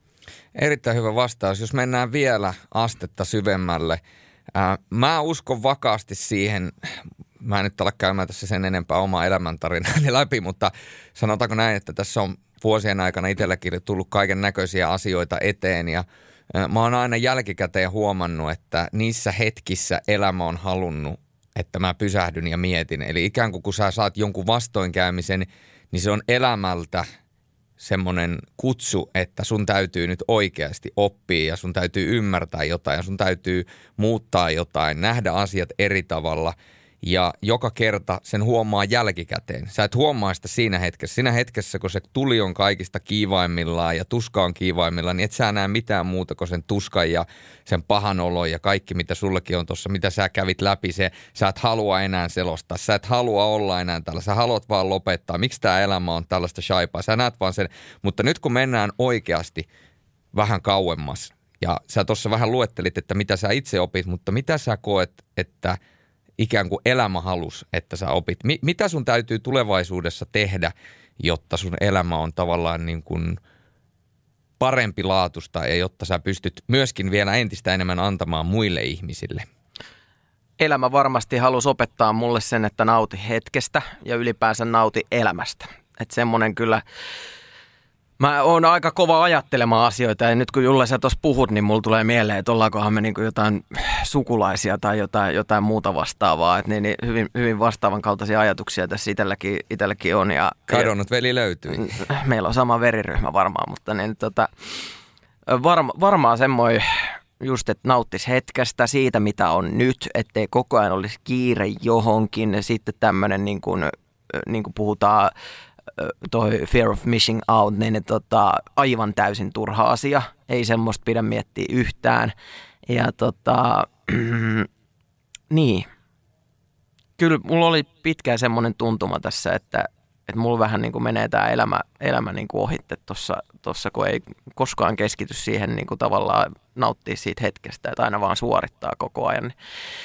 Se oli varmaan se tärkein oppi, että pysähy ja mieti välillä, mitä sinulla on nyt tällä hetkellä. Keskity niihin ihmisiin, ketkä on sulle tärkeitä. Yritä nautiskella siitä, mitä sä teet ja ylipäänsä niin kuin semmoinen tukkaputkella juokseminen ja jonkunnäköinen, jonkunnäköinen niin kuin tota, koko ajan voittamisen ja saavuttamisen tarve, niin se on loppujen lopuksi sellaista harhaa, harhaa sitten, että, vähän yrittäisi, yrittäisi niin kuin keskittyä siihen niin kuin hyvään, mitä sulla on ja joskus vähän niin kuin rauhoittua villasukat jalassa kotona. Ja, ja, ja eikö tämä nyt ole aika lailla se, että tämä ympäröivä maailma, just FOMO, mm. itse olen ainakin huomannut, että siis mä oon todella ylienerginen ollut aina. Siis mm. niin sosiaalinen kuin ikinä olla ja voi. Mutta viimeisen kolme vuotta niin mm. mun kyynisyyteni, negatiivisuuteni, käytännössä se, että miten mä ajattelen tästä ympäröivästä maailmasta. Täällä on sota, mm. meillä on Katarin ihmisoikeushommat, mm. kaikki tämä. Ja sitten just kun puhelin on meille kasvanut käteen, mm. niin me ei päästä pakoon sitä. Niin mulla ainakin on tapahtunut niin, että just se kyynisyysleveli on ihan tapissa koko ajan. Ja normaalisti kun mä puhun paljon, mä keskustelen, kysyn just, mitä sanoit, että, että mitä niillä muillakin kuuluu, mm. niin mä käytännössä vedän niin kuin sisäänpäin ja musta tulee hiljaisempi. Mm. Ja sitten mä vaan oman pään sisällä mietin niin kuin kyynisesti, että tämäkin muuten on tämä juttu, mikä on nyt Suomessa vaikka joku lakijuttu. Mm. Että mm. Tämä koko homma on ihan perseestä ja mm. kaikki tämä ympärillä oleva juttu on perseestä. Miksei mun juttuja tai miksi, miksi niin kuin, ei tehdä niin kuin minä ajattelen. Niin. Ja sitten jää vaan sellaiseksi, niin kuin, että ei, ei halukkaan enää parantaa. Haluaa vaan olla itse ja olla hiljaa. Kyllä, kyllä. Ihan täysin totta. Ja siis kyllä niin kuin pahinta, mitä mä huomasin silleen, itsessäni oli se, että, että mäkin olen aina ollut semmoinen niin kuin iloinen persona ja hauskuuttaja ja äänekäs ja tälleen. Niin jossain kohtaa niin kuin oikeasti huomasin, että mä oon ollut hymyillyt varmaan puoleen vuoteen. Tuttu juttu. Ja tota, silleen niin kuin tunnistin itsessäni sen, että, että tota, olin sulkeutuneempi ja esimerkiksi piti ihan, ihan oikeasti niin kuin kuulostella, että, että kukas, kukas sä oikein niin kuin oot tavallaan niin kuin uudestaan sitä asiaa, että, että sieltä tuli vähän niin kuin toisenlainen persona esiin ja sitten niin kuin varmasti sit tämmöinenkin matka oli ihan terveellistä käydä, että kyllä sieltä ihan, ihan hyviä havaintoja itsestä tuli ja siitä omasta, omasta niin kuin ympäristöstä tuli sitten kyllä, että mitkä, mitkä asiat on niin kuin tärkeitä, että hy, hyviä havaintoja tuli kyllä. Mutta jos ihan lopullisesti haluaisi jostain tai saada niin kuin rauhan, niin pitäisi oikeasti varmaan lopettaa tämä selostaminen tai, tai tota, esimerkiksi kilpaileminen. Että just tuossa viikonloppuna käytiin häviämässä jääkiekkopeli ja sain 10 minuutin käytösrangaistuksia ja näin poispäin, niin vituttaa vieläkin ihan älyttömästi.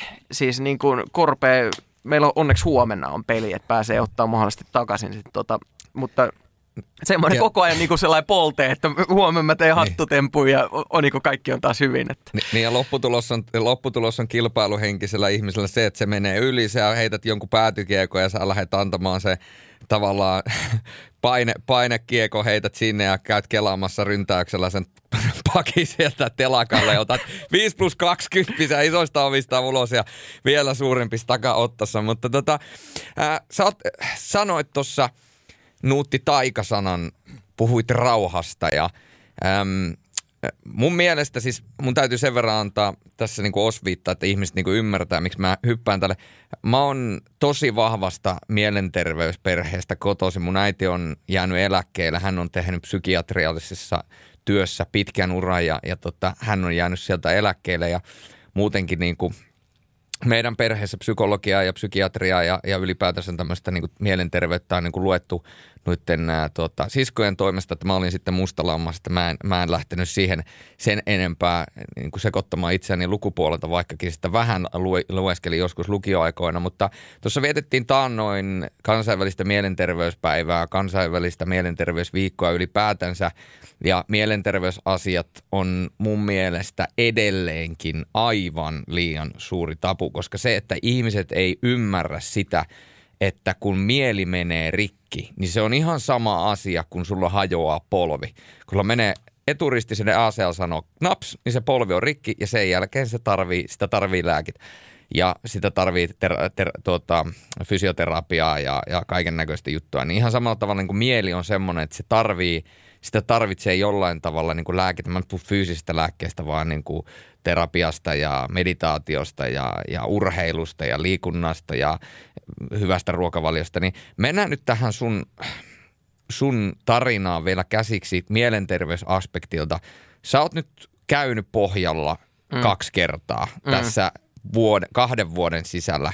Ää, sä oot sairastanut masennuksen, se voi olla keskivakava, vakavaa, se ei, ei ole relevanttia, mutta nyt kun sä oot tavallaan noussut takaisin elontielle, nimenomaan mielellisesti elontielle, ja sä oot taas siinä omassa arjessa kiinni, niin miten sä pidät huolta nykyään? Miten sä otat huomioon sun mielenterveyden ja sun henkisen jaksamisen niin, että kun tämä työ, joka meillä kaikilla on, on kuormittavaa ja sun sisäinen intentio ja sun oma sisäinen tarve olla paras tekee siitä vielä entistä kuormittavampaa, koska sä luot itse itsellesi odotukset. Se kierrehän on valmis, että sitten kun sä pääset taas jossain vaiheessa kunnolla vauhtiin, niin sehän ajaa sut väistämättä samaan lopputulokseen, ellei jotain muutosta siinä oman mielenterveyden hallinnassa tapahtunut. Niin miten sä pidät tästä huolta? Miten sä oot aloittanut niin huolehtimaan siitä mielestä?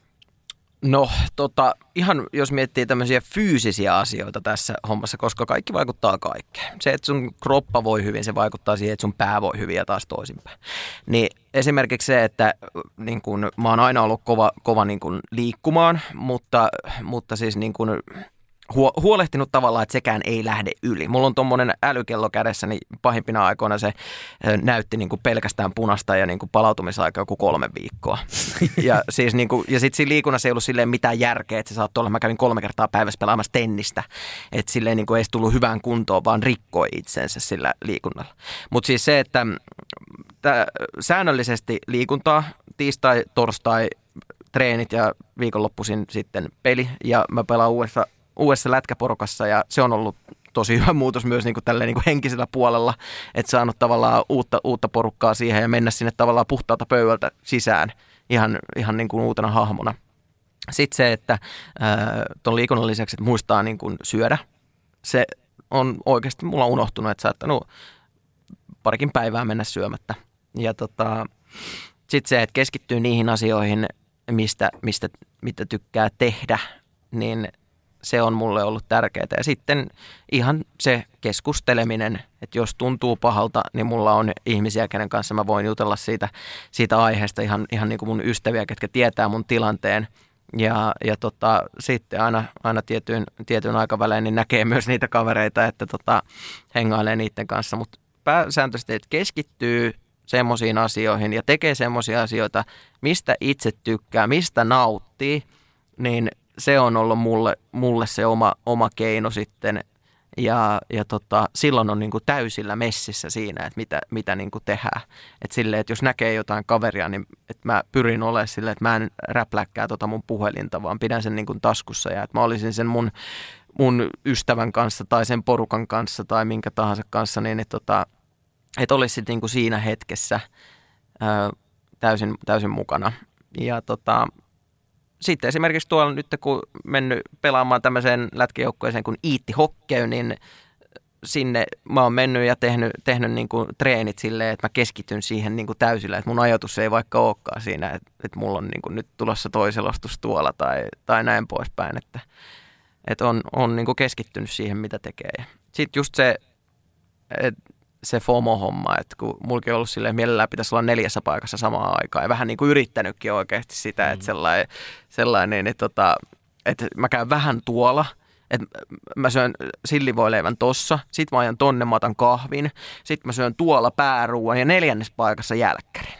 Että vähän niin kuin tolleen, tolleen yrittänyt touhuta. Nyt että yhteen paikkaan kerralla on siellä, eikä koko ajan ole sellainen älytön kiire kiire uuteen paikkaan. Toivottavasti tämä niin vastasi, mutta siinä on jokaiselle niin kuin henkilökohtaisia keinoja. Ja sitten myös se uni on tärkeä ja sitten niin kuin toi, kyllä mä oon tämmöistä niin kuin meditaatioa harrastanut silleen, että mä laitan semmoisia nauhoja, meditaation niin kuin nauhoja pyörimään ja ihan vaan niin kuin käyn selällä ja makaamaan, kuuntelen sitä ja keskityn siihen, niin se on myös aika tärkeää. Se auttaa myös siihen, että sä pystyt keskittymään tälleen nyt, vaikka kun mä katson lifua silmiin, niin mä pystyn keskittymään siihen, että toi kaveri on tossa ja mä juttelen nyt hänen podcastissaan ja tota, tai teidän, teidän podcastissa, että mä pystyn keskittyä siihen, että se ei vaan sellainen suoritus. Pitkä vastaus, toivottavasti joku saa tuosta jotain irti, että mitä, mitä mä teen, mutta, mutta niin.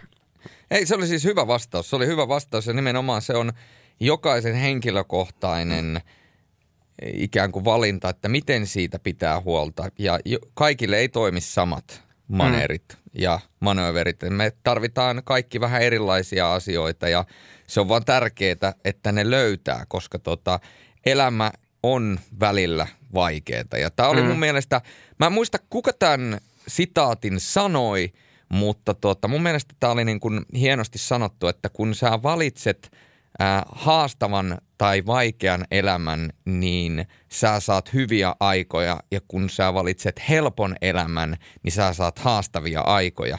Että et tavallaan sekin niin kuin että se itsestään huolehtiminen fyysisesti ja henkisesti, niin sehän ei ole helppoa, sehän on haastavaa ja mä tiedän ton meditaatiohomman. Mä ensimmäisen kerran, kun mä aloin meditoimaan, kun mä oon kanssa semmoinen niin Duracell-pupu ja ADHD, että mä painan mm. koko ajan menemään, niin se, että mä oikeasti istahdan sohvalle – ja puoli tuntia olen hiljaa ja kuuntelen jotain nauhaa, mm. niin, niin eihän sitä tule mitään. Se on ensimmäinen kymmenen minuuttia, mä nousen ulos, että mitä, miten mä nyt tällaista alat tekemään. Mutta sitten kun sä teet sitä tarpeeksi monta kertaa, niin sä ymmärrät, että okei, se on hyvä ja se vaatii keskittymistä, veikkaisin sun kaltaiselle ihmiselle myöskin. Ihan niin. älyttömästi joku, että keski, keskitä sun niin kuin tietoisuus lantion alueelle tai joku, niin ensimmäiset kerrat mä olin silleen, että niin mitään helvettiä, mutta sitten niin, tota, sit, kun Tuliko se, se New York Rangersin peli nyt ja sitten oli, oli, olikin silleen niin kuin jossain kohtaa oikeasti, kun sitä vähän niin kuin pakotti itselle ja jumppasi sitä, sitä aihetta, niin, niin tota, huomasikin, että tämähän niin kuin puree, että et, tota, tämä niin kuin toimii. Ja oikeasti kun kes, siinä saattaa olla vaikka, että mietit tyyntä lampea, jossa on, on lumpeen lehti ja sitten sä niin kuin oikeasti pääset niihin ajatuksiin silleen, niin se, se auttaa monella tapaa. Ja moni voi sanoa, että on ihan huuhaata, mutta mulla on ihan sama, mitä muut sitten tuommoistakin aiheesta aiheesta niin kuin sitten, sitten sanoo, mutta näiden kannalta niin, niin mä näkisin, että mä tätä omaa, omaa uraani pystyn jatkamaan eteenpäin, pystyn menemään sen mun intohimon parissa. Ja mä näen, että mulla ei oikein ole mitään muuta mahdollisuutta silleen, että niin, niin, tota, kun ei mua kiinnosta mikään muu, muu niin, niin tota, ää, vähän, vähän oli pakkokin löytää keinot, että pystyy jatkamaan. Että mä olin kuitenkin niin nuori silloin, kun mulla tuli se burnout ja edelleen on tosi nuori, siis ihan, ihan nuorimpia tässä koko, koko bisneksessä. Niin, tota, ja silleen, että miettii vaikka sitä, että ensimmäinen NHL-peli, kun on selostanut, niin oliko mä 22. Hmm. Niin tota, on se, on se kyllä, siinä on vielä aika monta vuotta tehtävänä, semmoinen niin joku reilu 40, jos haluaa niin kuin oikeasti tehdä pitkän uran tässä. Et si, niin, näillä konsteilla tätä yrittää ja sitten samalla ihan ei pelkästään uraa, vaan tätä elämää. Että se on nyt 27 vuotta katteltu ja mielellään kattelisi lisääkin. Et jossain vaiheessa oli vähän semmoinen fiilis, että on, nyt alkaa olla nähty tämä ja, ja tota, pensat oli lopussa, mutta jokaisella on ne omat, omat keinot ja siihen ei ole semmoista yhtä selkeää ratkaisua, miten sun kuuppa pysyy kasassa. Et jokaisen pitää etsiä ne vähän niin kuin itse. Joo. Voiko Julla heittää yhden jatkokysymyksen tuohon sun loistavaan alustukseen? No siis se on ihan vapaa, vapaa sana. Nuutti, kaikki tämä, mitä me ollaan nyt puhuttu, niin oot sä nykyään armollisempi itsellesi kuin tästä pari-kolme vuotta vaikka taaksepäin? Vaihtelee, mutta varmaan sellainen niin kuin yleiskuvallisesti joo, mutta edelleen mä huomaan sen, että mulla tulee joku pien, pien änkytys, änkytys tuossa niin, tota selostuksesta jossain muussa vastaavassa, niin edelleen niin kuin kaihertaa mieltä ja, ja monissa muissakin asioissa, niin kyllä mä oon niin kuin, lähtökohta on varmaan ollut se, että mä oon ollut aivan järkyttävän niin kuin, tota, itsekriittinen ja semmoinen itteni pahin niin kuin, tuomari. Ja varmaan, varmaan on vähän armollisempi, mutta edelleen kyllä huomaan, että on niin kuin tosi, tosi kriittinen kyllä monessa asiassa. Mutta jotenkin silti näkisin vähän sellainen niin kuin rennompi tatsi ylipäänsä tähän elämään. Että.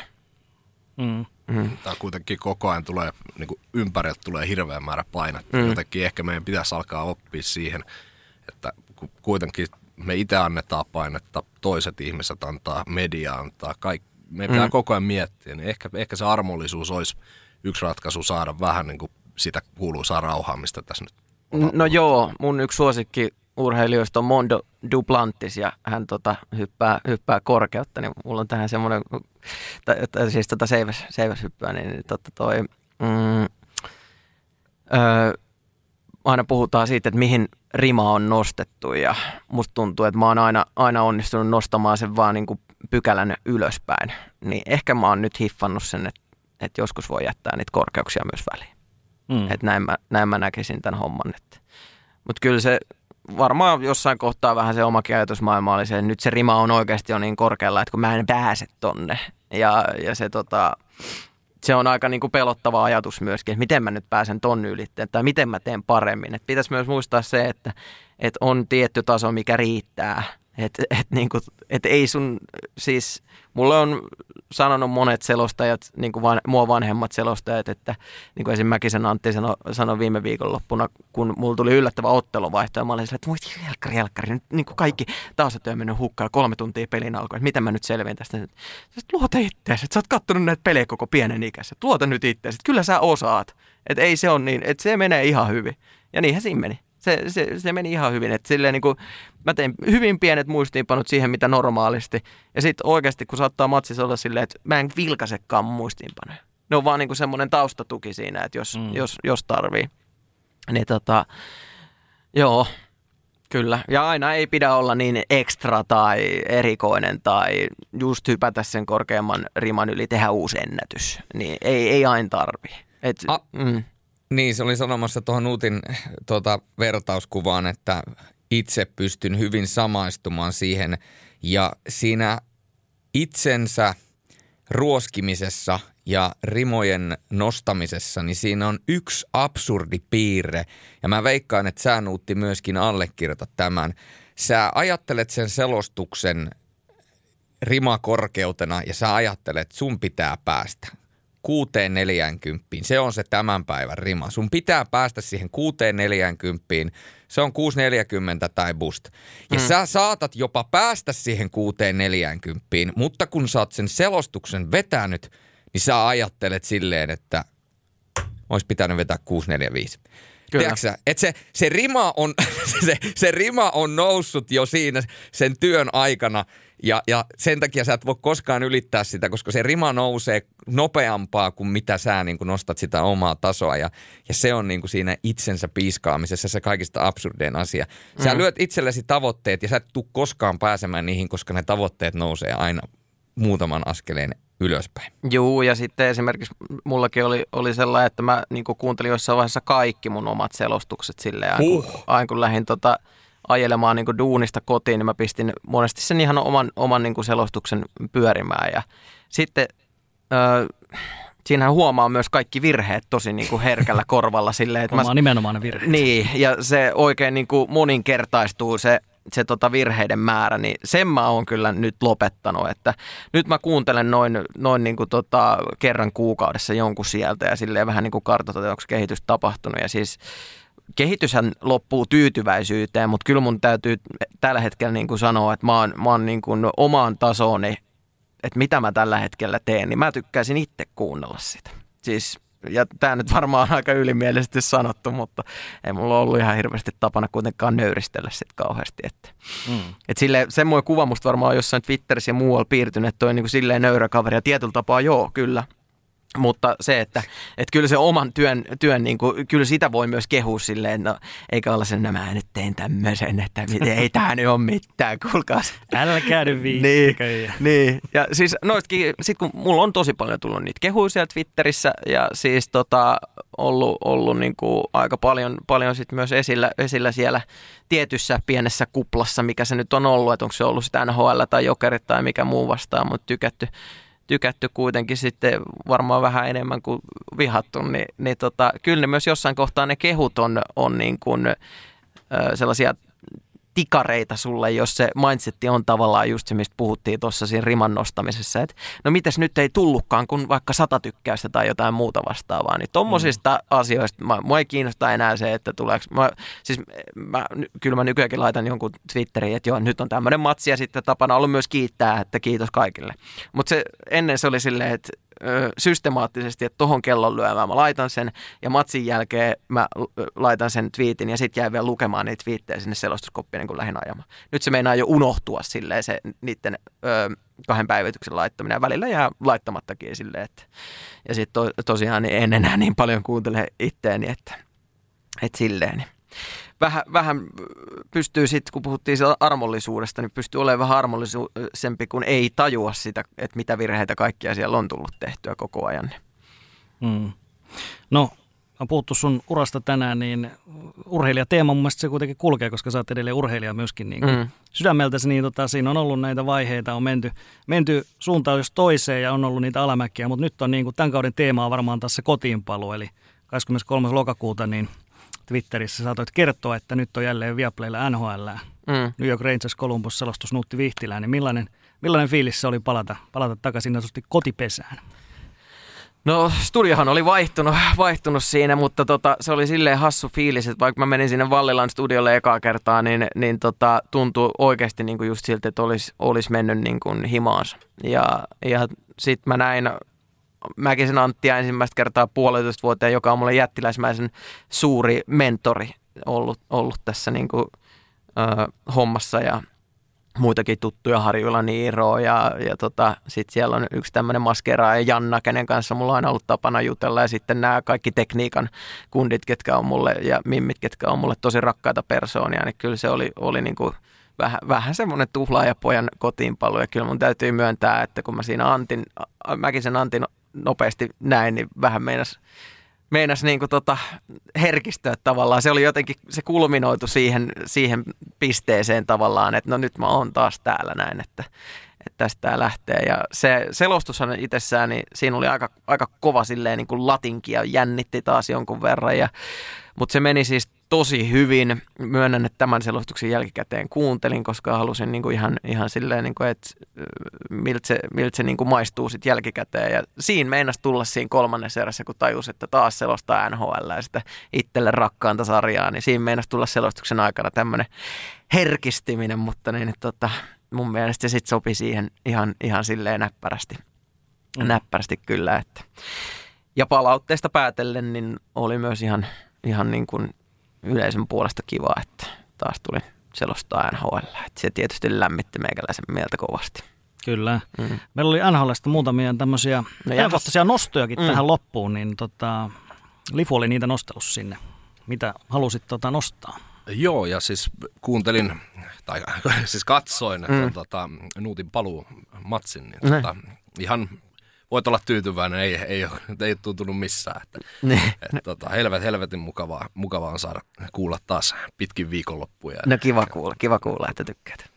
On. Ei Suomessa ei, niin kuin, ei meitä huonoja selostajia, tai siis anteeksi teitä on, niin tota, ei. Et, mutta tota, aina mahtava saada. Kyllä. Niin tota, otetaan muutamia ajankohtaisia. Ei käydä sarjatalukkotilanteita sen kummemmin, eikä tälleen. Otetaan muutama, muutama juttu vaan. Niin New Jersey Devils. Mm. Ei koko NHLn kuumin joukkue, vaikka nyt yksi tappio tulikin, ja fanien chantit oli, oli luokkaa, että Fire Lindy, ja sitten niistä tuli ne Sorry Lindy. Mu- kyllä, mu- muutos sitten aika lailla, ja tosi, totta kai liitattiin, viitattiin vasta 800 voittoa täyteen saanut Lindy Ruffin. Kyllä. Ja tota, alkukausi oli vähän vaikea, mutta sitten Jesper Pratt, Jack Hughes, Nico Hischier ja kumppanit alkoi tehdä hyökkäyspäässä tehoja vähän enemmän ja 13 ottelun voittoputki, mikä meni viime torstaina sitten Torontoa vastaan ja siellä kävi niin, että kun kolme maalia oli hylätty ja haulalla taisi olla tämä viimeinen, niin mm. kan, paikallisen kanaravintolan rippeet meni tota Erik Haulaa päin. Ja tota, niin kuin, nyt, nyt tulee se kysymys, että, mm.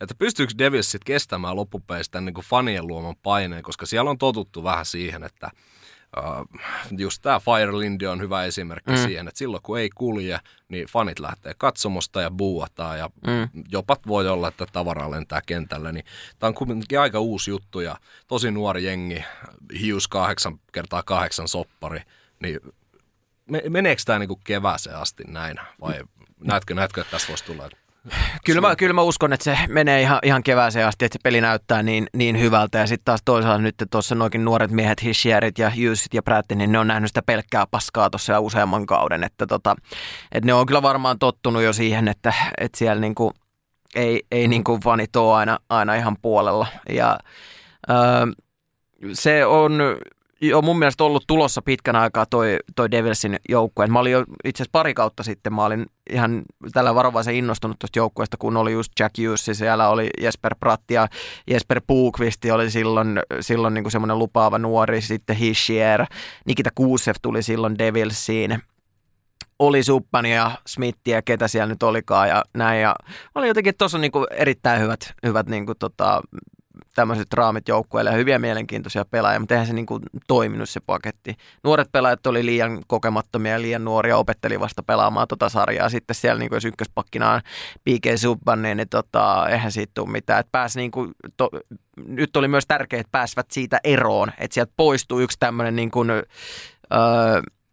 häiriötekijä tuosta joukkueesta ja sitten nämä on koko ajan saanut sinne sitten taas kasvaa näihin NHL-mittoihin nämä nuoret miehet, niin se näyttää ihan hyvältä ja se on niin kuin, se on kokonaisuus ja pitää vielä sanoa myös sekin, että heillä myös siinä legendaarisessa Prospect Poolissa on tulossa tosi hyviä pelaajia niin kuin pakkiosastolle. Siellä, siellä oli neljä, neljä nimeä, siellä oli Nemetsiä ja kumppaneita, jotka on, on sinne sitten tulossa. Niin toi näyttää hyvältä ja toi on niin kuin mun mielestä, mielestä nyt siinä pisteessä, että tosta se tavallaan, mä puhun monesti NHL-syklistä, niin tosta se positiivinen kulku voi alkaa, mikä mahdollisesti sinne niin kuin, ö, niin kuin kannun tavoitteluun jossain kohtaa niin kuin päättyy, niin se, sen NHL-syklin positiiviset 5-6 vuotta on alkamassa nyt ja just päättyi se niin kuin matala lento. Et niin se vaan monesti menee, kun seuraa noita, noit, niin kuin mitä tässä on viime vuosinakin ollut, niin – ne Red Wingsia, Los Angeles Kingsia ja muita, että siellä on menty monta vuotta hyvin ja sitten tulee mahalaskuja rakennetaan, niin nyt se uudelleenrakennus on tehty nyt tässä kohtaa ja nyt voi alkaa niin Devilsin hyvät vuodet ja peli näyttää pirun hyvältä. Niin ja kuitenkin ykkösvaras Jack Hughes, niin ensimmäinen hattutemppu uralle tuossa viikonloppuna, niin ei, ole, ei ole varmasti viimeinen ja nyt alkaa ne odotukset vihdoin ja viimein. Niin, niin ja sieltä on vielä se pieninkin veli tulossa siihen niin. sitten pakkiosastolle kyllä. Kyllä.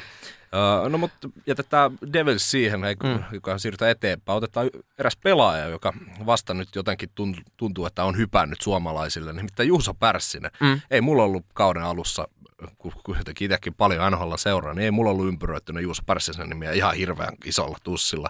Ja nyt kuuteen otteluun 3 plus 2.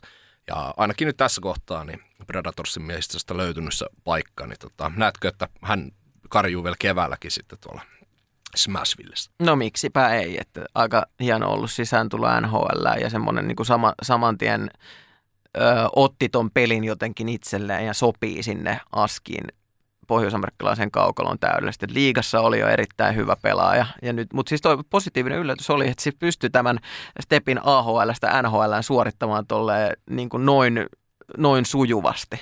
Et monestihan sitten tehdään useita kokeiluja silleen, että käydään siellä, siellä farmissa ja sitten käydään vähän ylhäällä. Ei saada ehkä sitä näytön paikkaa kunnolla siitä tai ei saada itsestä, itsestä niin kuin irti. Ja monta kertaa käydään farmissa. Niitä on niitä pelaajia ollut, ketkä uralla on 70 kertaa lentänyt sen, sen välin ja tiedätkö, siirrelty farmista, farmista NHL ja toisinpäin. Niin Pärssinen tuli ja otti sen oman roolin siitä ja hyvältä, hyvältä näyttää sekin peli. Ja sopivan kokonen, sopivanlainen pelityyli.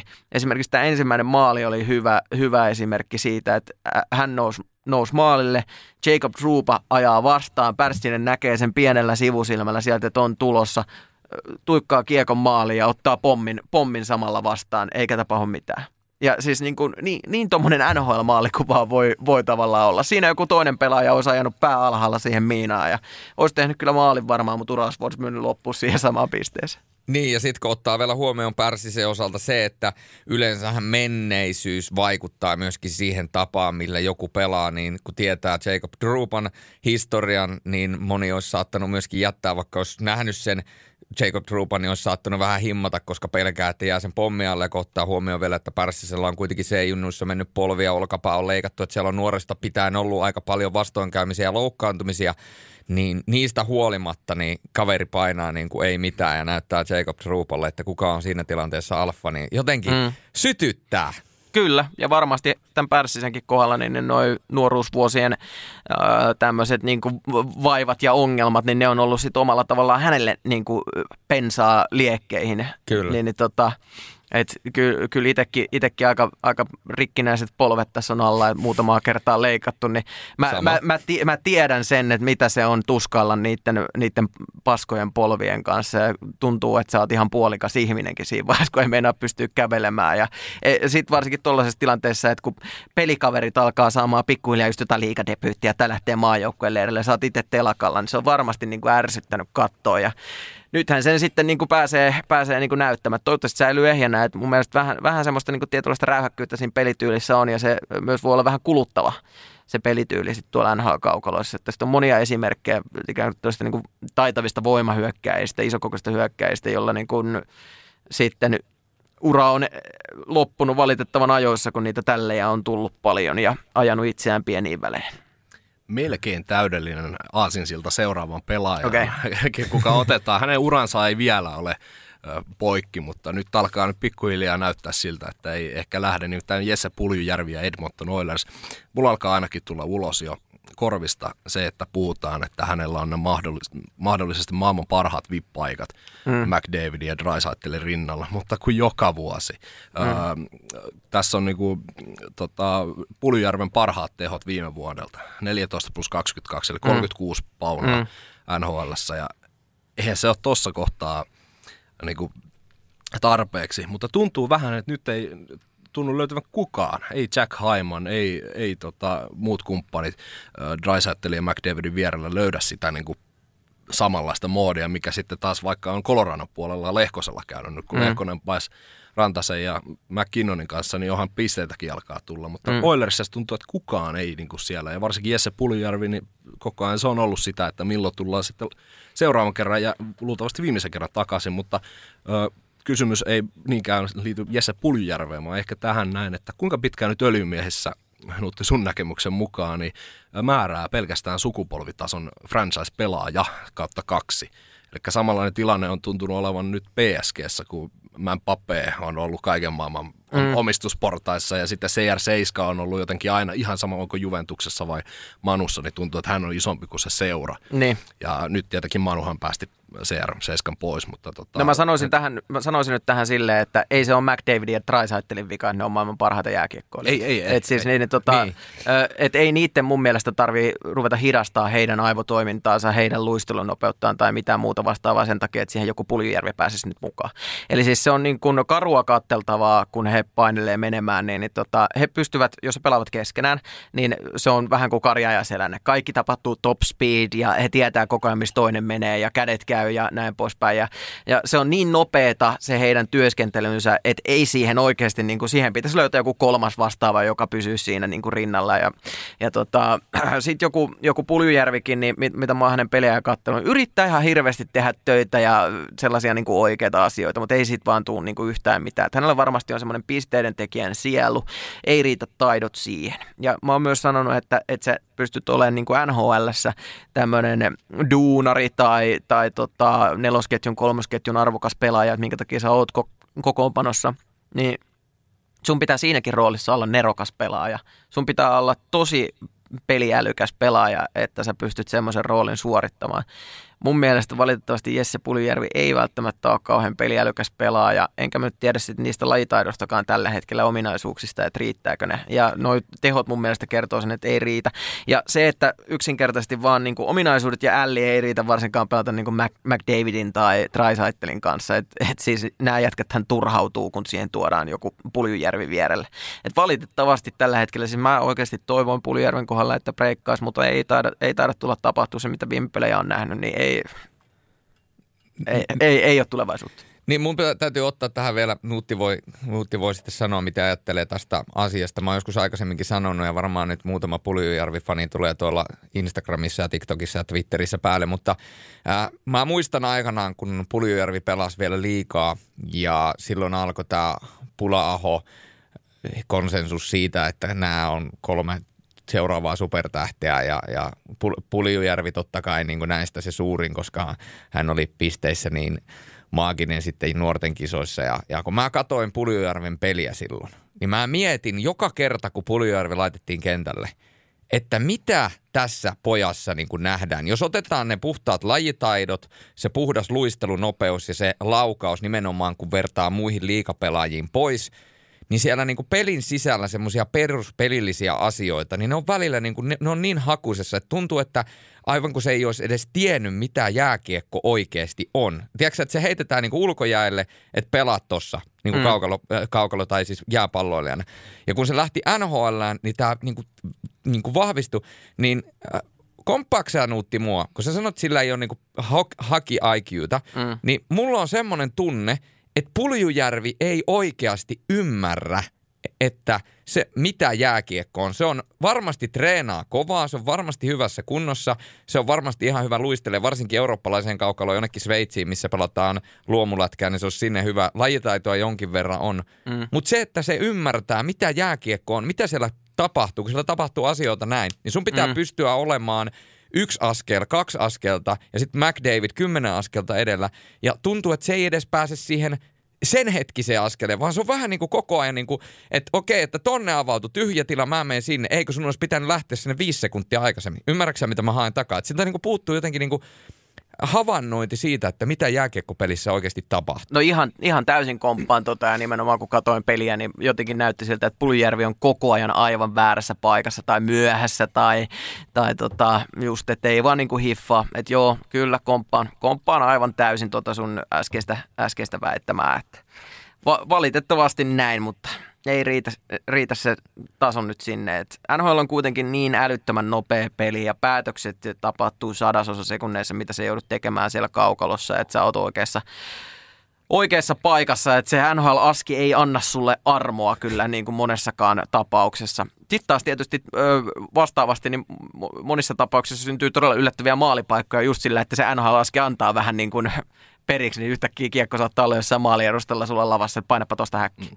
Mutta tota, mm, jos miettii ihan silleen, että jos se peli menee tavallaan käsikirjoituksen mukaan, miten on ajateltu, niin silloin sun pitää tehdä se, ö, tosi nopeita päätöksiä olla oikeassa paikassa oikeaan aikaan. Niin tuntuu, että Puljärvi aina vähän haahuilee siellä, missä, missä sattuu. Ja sitten kun se paikka tulee, niin sitten on logo, logossa laukaus. Niin, se, siinäkin ei sulla ole pitkää aikaa miettiä. Ei. Se pitää tulla selkäytimestä, että nyt mä nassautan sen tuohon putken alle, että et, et sä vois siinä ruveta arpomaan, että mihin sitä nyt vedetään. Sitten sit, sit, sit, sit, kun sä oot arponut, että okei mä oon tuohon länkiin, niin sitten on kaverit jo läpi jossa toiseen suuntaan. Että Kyllä. Se on huiman nopeeta.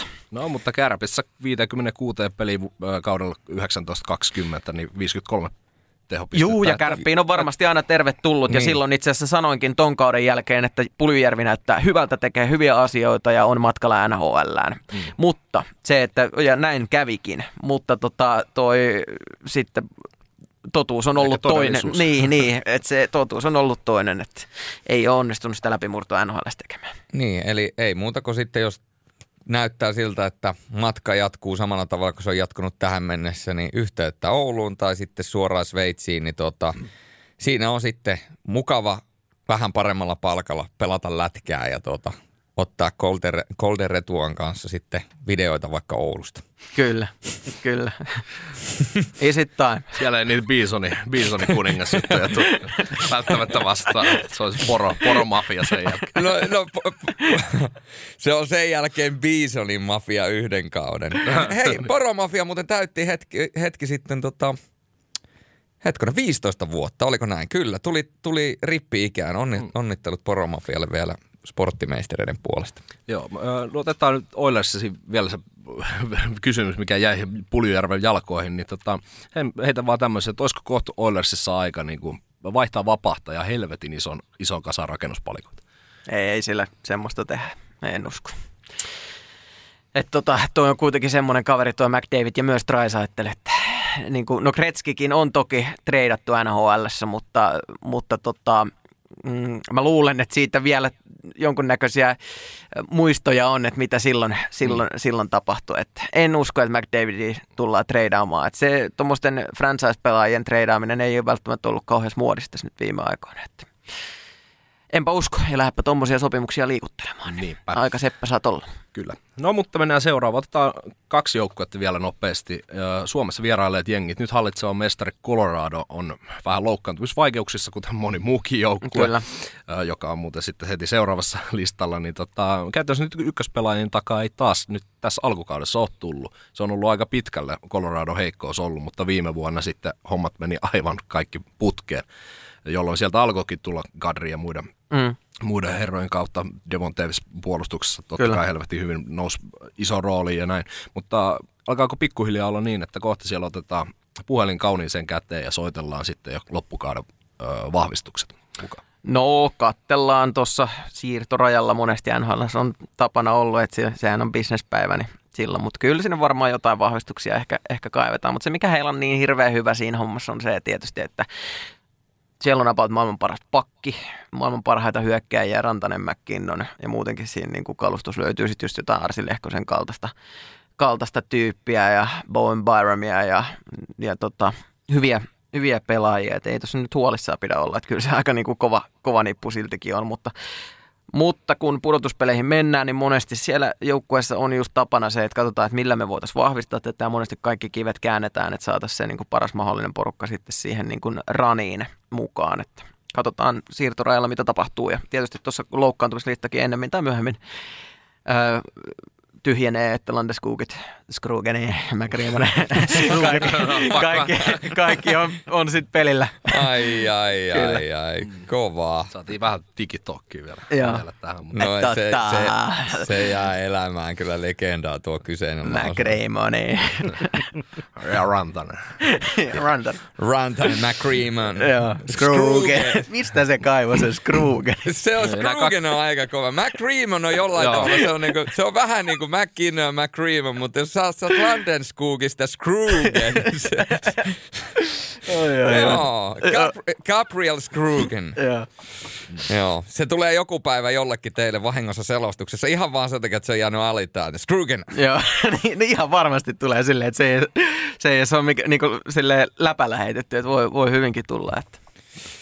Mm. No, mutta kuten tiedetään, niin sitten kun pelataan Stanley Cupista, niin sitten loppuu nämä maalintekokilpailut. Ja kuten viime vuonna nähtiin, niin Colorado Tampapeita vastaan niin voitti juuri ne puolustustaistelut Joo, aika hyvin. joo. Varmasti edelleen Ja laji muuttuu itse asiassa aika täysin sit siinä, kun mennään pudotuspeliin. ehdottomasti. Mutta viimeinen joukkue, nyt tulee pikkuinen lista. Columbus Blue Jackets. Jack Verenski koko kausi sivussa, Patrick Laine, Jakub Voracek, Adam Bukvist, Jake Bean, Justin Danforth ja ykkösveskari Elvis Merslikens tällä hetkellä pois. Saatoin unohtaa vielä jonkun, mutta Jarmo Kekäläisen ryhmällä ei nyt tunnu menevän mikään. Ei, ei Suomen vierailu ei ollut muuta kuin ehkä median puolesta ihan jees jees, mutta mm. kaukalon puolella aivan, aivan kauheita katsottavaa, paitsi se yksi erä. Ensimmäisen matsin toinen erä oli ihan, ihan jees. Öö, mutta tota, nyt on vähän semmoinen fiilis, että kaikki isot satsaukset, mitä Kekäläinen on taas tehnyt, niin jäänyt vähän varjoon. Ja nyt tuntuu, että oikeasti mikään ei me putkeen. Niin, Mm. öö, tuskin nyt ainakaan palli hirveästi nyt tärisee vielä kekäläisen alla, mutta tota, et näetkö, että kuinka monta vuotta tätä voi jatkuu, että aina kesällä tehdään pitkiä. Totta kai kekäläinen ei ole missään tapauksessa syyllinen näihin asioihin, mitä tapahtuu, on Panarini ja mm. Bobrovski ja näiden kanssa, ja nyt sitten tämmöinen näin iso loukkaantumissuma tähän kohtaan kautta, niin on vaikea lähteä sitten keväässä kohta. Niin, joo, ja siis no mun mielestä Kekäläinen tekee niin kuin, se ei tee mitään ratkaisuja niin kuin hätiköidysti.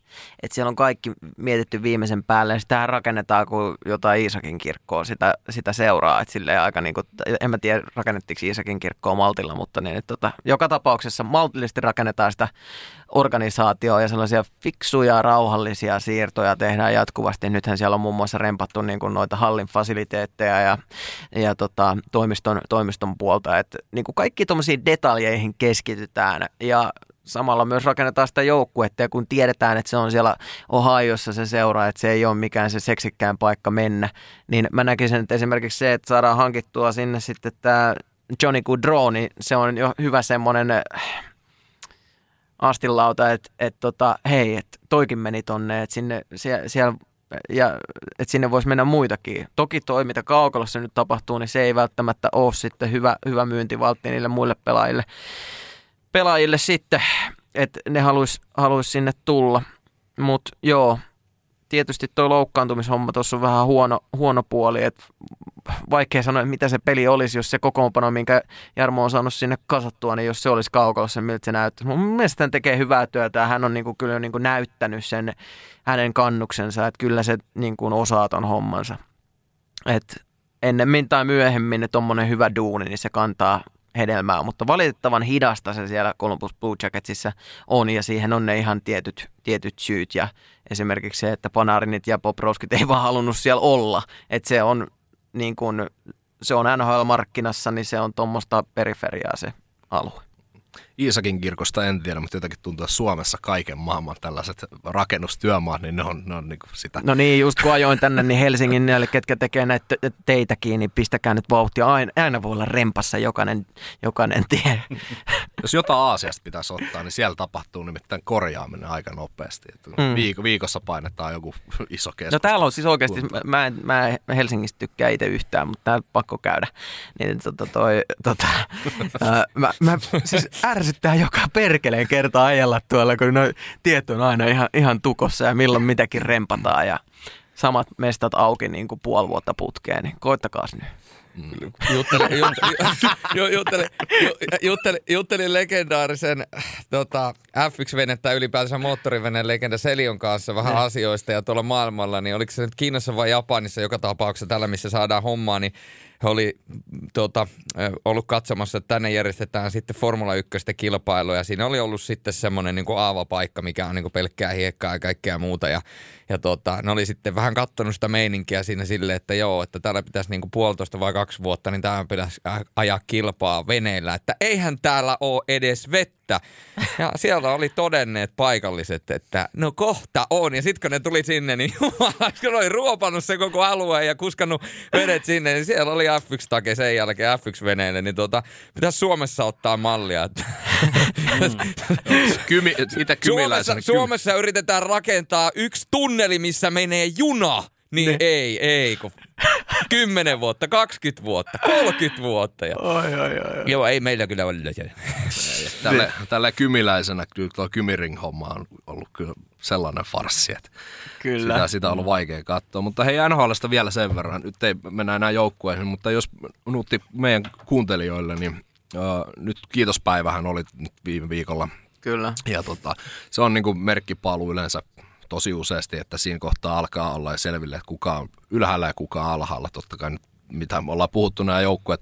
Esimerkiksi Colorado ei ole vielä niin korkealla varmasti, mitä loppukaudesta tulee sitten taistelemaan mestaruudesta ja näin, niin heittäisitkö vaikka yhden joukkueen, mikä tulee nousemaan tuolta tota, ylemmäspäin ja yhden joukkueen, mikä menee alaspäin ja sitten ehkä joku pelaajan. Tuossa saat No niin, katsotaan oikein sarjataulukko, että mitä mä tähän niin lähtisin, lähtisin tota arpomaan, että ketä nostelisi ylöspäin. Siis joku pelaaja piti vielä nostaa. Kuka... Jos haluat, ei ole pakko, niin. pakko että jos ei tule mieleen, mutta yhden joukkueen ja Mäkinen muistaakseni Kimanttia podcastissa paino kanssa.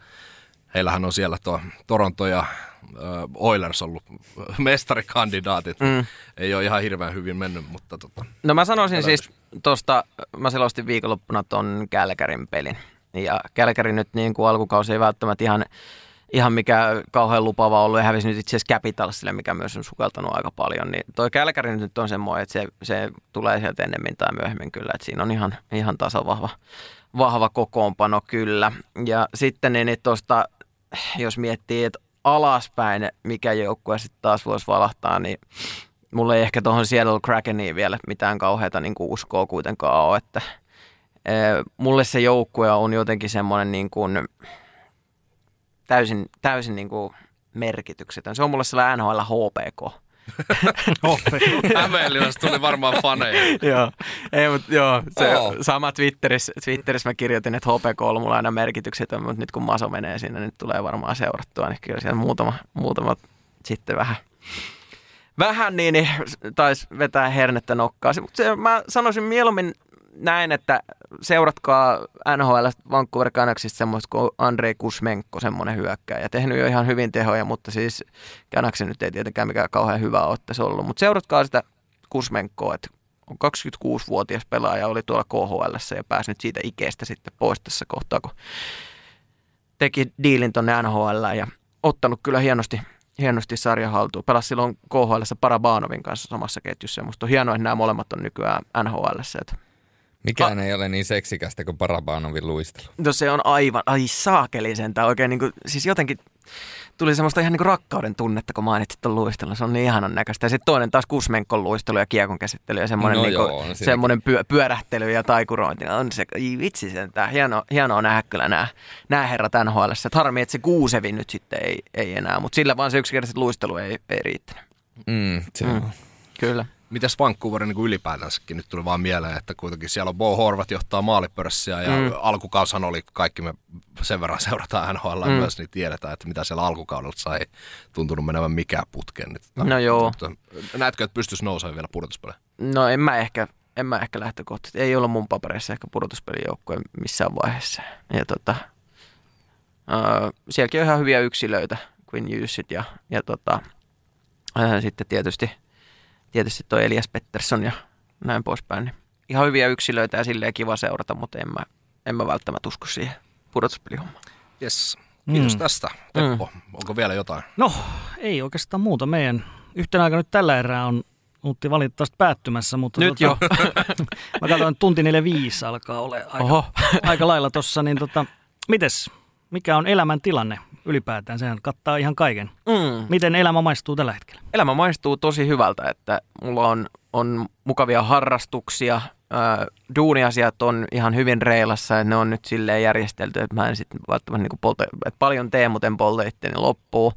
Äh, tietysti ystäv- ystäviä on, on, on paljon ja semmoisia ystäviä, kenen kanssa mä pystyn asioista juttelemaan ja se toimii kyllä ihan, kaikki ketkä kaveritkin tätä kuuntelee, niin toimii ihan, ihan molempiin suunta, suuntiin ja, ja tota, tässä olisi varmaan aiheellista, kun nyt aihetta on sivuttu, niin varmasti kiittääkin heitä oikeasti ihan, ihan niin kuin kaikenlaisesta tuesta ja ne ihmiset kyllä, kyllä ketkä kiitoksen ansaitsee, niin tietävät sen kyllä, että, että tota, jos jossain asiassa mä oon ollut hyvä aina, niin mä oon kyllä suht suoraan sanonut asioista ja myös sille vähän epäsuomalaiseen tyyliin myös kiittely aika vuolaasti aina eri tota, ihmisiä ja muita, et, joista on ollut mulle hyötyä ja, ja, ja tota, toivottavasti mustakin on sitten hyötyä heille.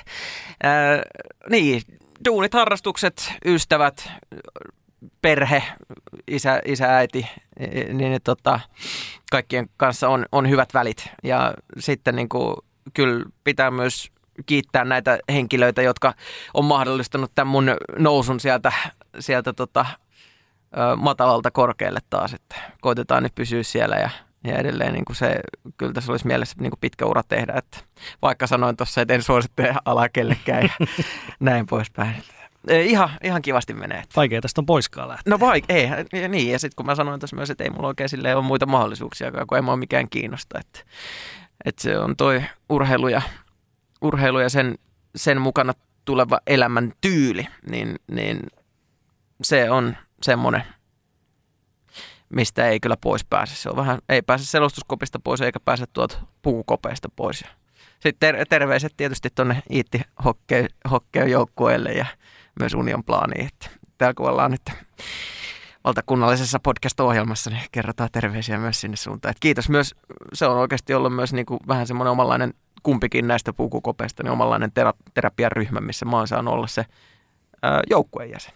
Mm. Ää, toisessa tapauksessa keskushyökkäjä ja toisessa laitapuolustaja, niin et siellä mä en olekaan ollut niin kuin selostaja tai juontaja tai mikään, mikään niin kuin – ei, odotukset on ollut ihan erilaisia siellä kuin sitten taas monissa muissa paikoissa. One of the guys. One of the boys, kyllä. Ja, ja sitten tietysti niin kuin, kyllä näihin, näihin niin kuin duuni, duunijutskiin, niin mulle ei niinku ole mitään pahaa sanottavaa oikeastaan mihinkään suuntaan. Ei, ei Discoverille, että mulla on sinnekin edelleen hyvät yhteydet ja äh, Via, Viaplayn kanssa niinku homma toimii se otti mut niinku takaisin, niin ihan huikea juttu. Että tuntuisi taas, että elämä niinku hymyilee ja jotenkin ehkä se oppi myös on tullut sieltä, että nyt vaikka taas tulisi turpaa, niin, niin kyllä mä ehkä osaan käsitellä sen nyt vähän, vähän paremmin ja, ja, ja, ja mm, ihan hyvillä, hyvillä askelmerkeillä tässä nyt taas uutta vuotta kohti. Ja ei kai siinä.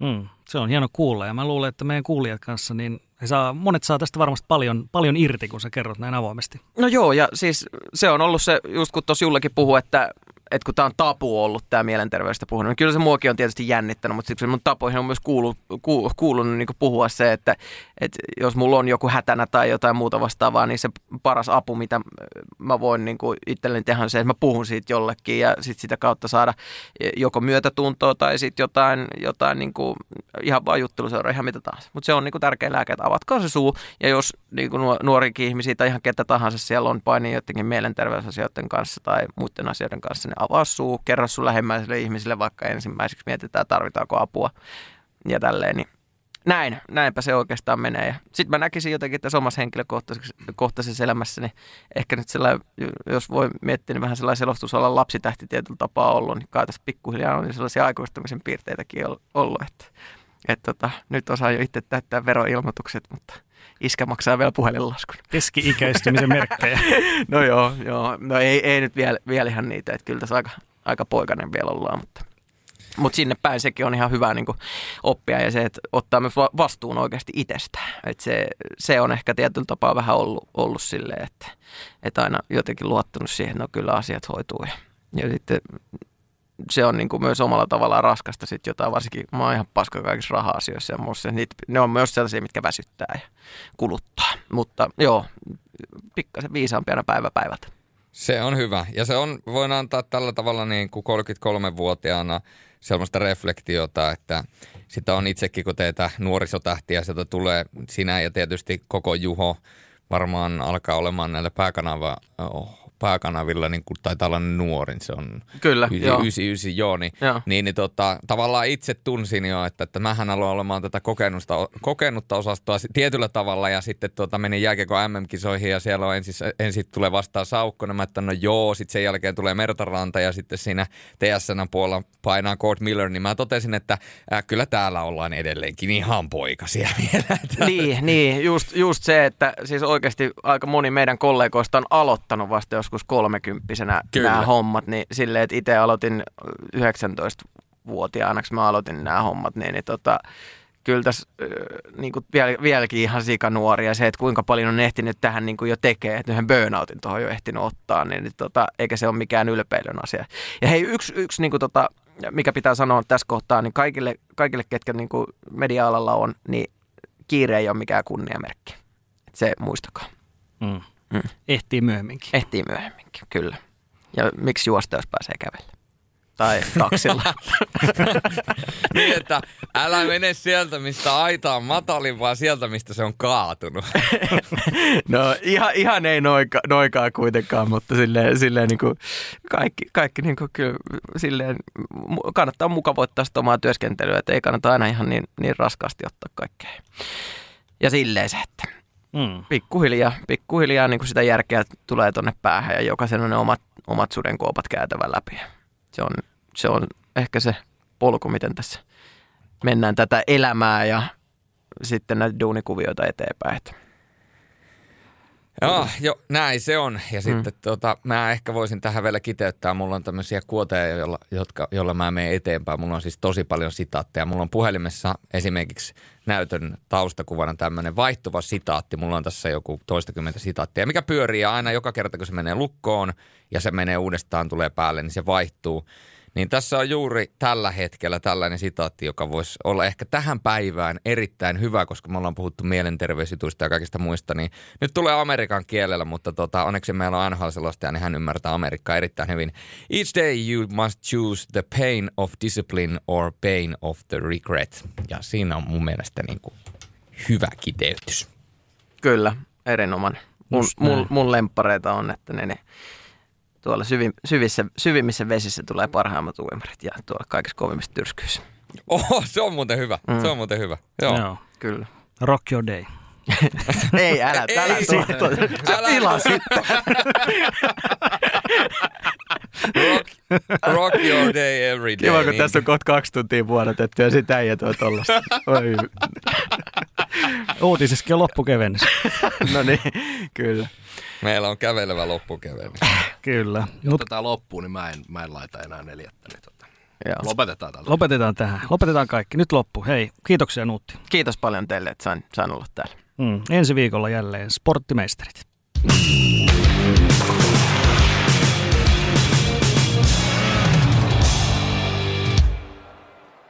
Usko tai älä, kohta on pääsiäinen. Hommaa Motonetista grillikauden aloitusta varten puhdistusaineet ja välineet grillin putsaamiseen. Motonet, nauttivan ihmisen tavaratalo. Motonet, Motonet.